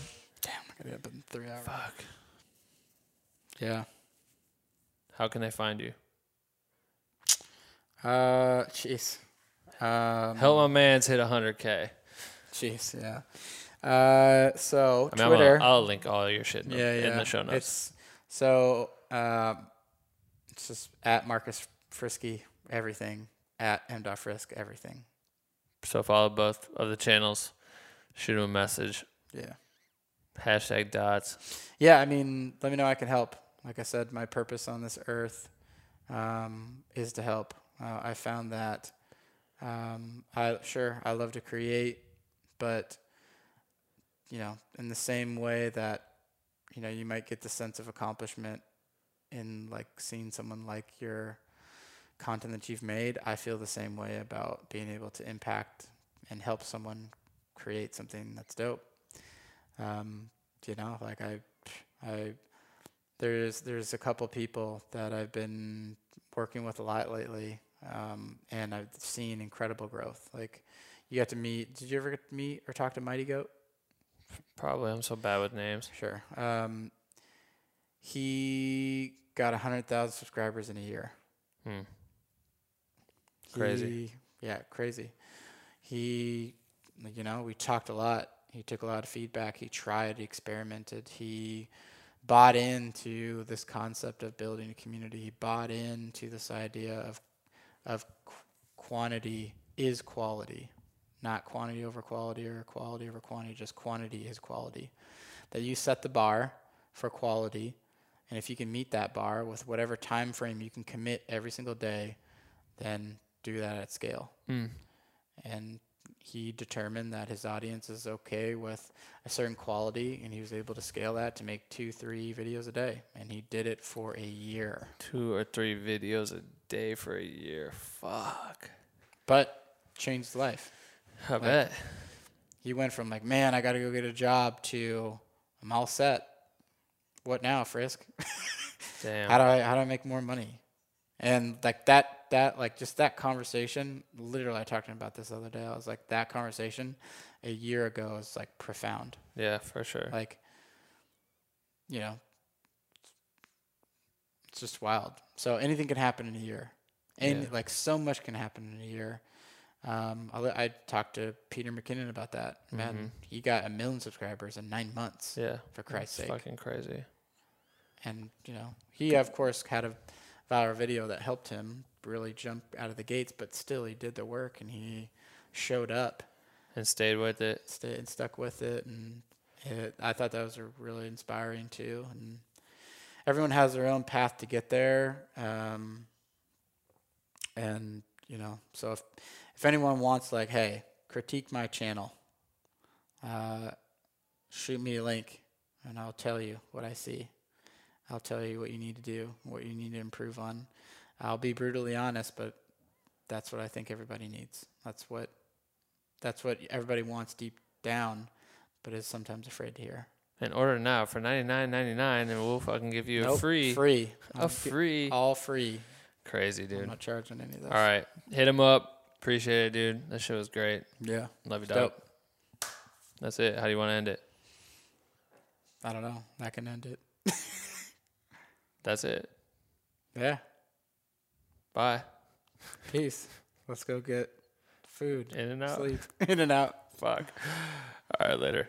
Bye, bye, bye, bye. That's it for episode number 14 with Marcus Frisky. Thank you for tuning in and listening. Make sure to follow Marcus on all platforms. You can find all the links to his social shit in the show notes, which you can go find at blackwithnocream.com slash podcast. Leave a review on iTunes and let me know what you loved about this interview. If you're interested in joining the Black with No Cream private group for creators, visit bwnc.com slash join. And last but not least, buy some fucking ill ass merch. Every sale helps me keep this thing alive. Subscribe to Black with No Cream. New episode every single Sunday. See you next week, you bitch!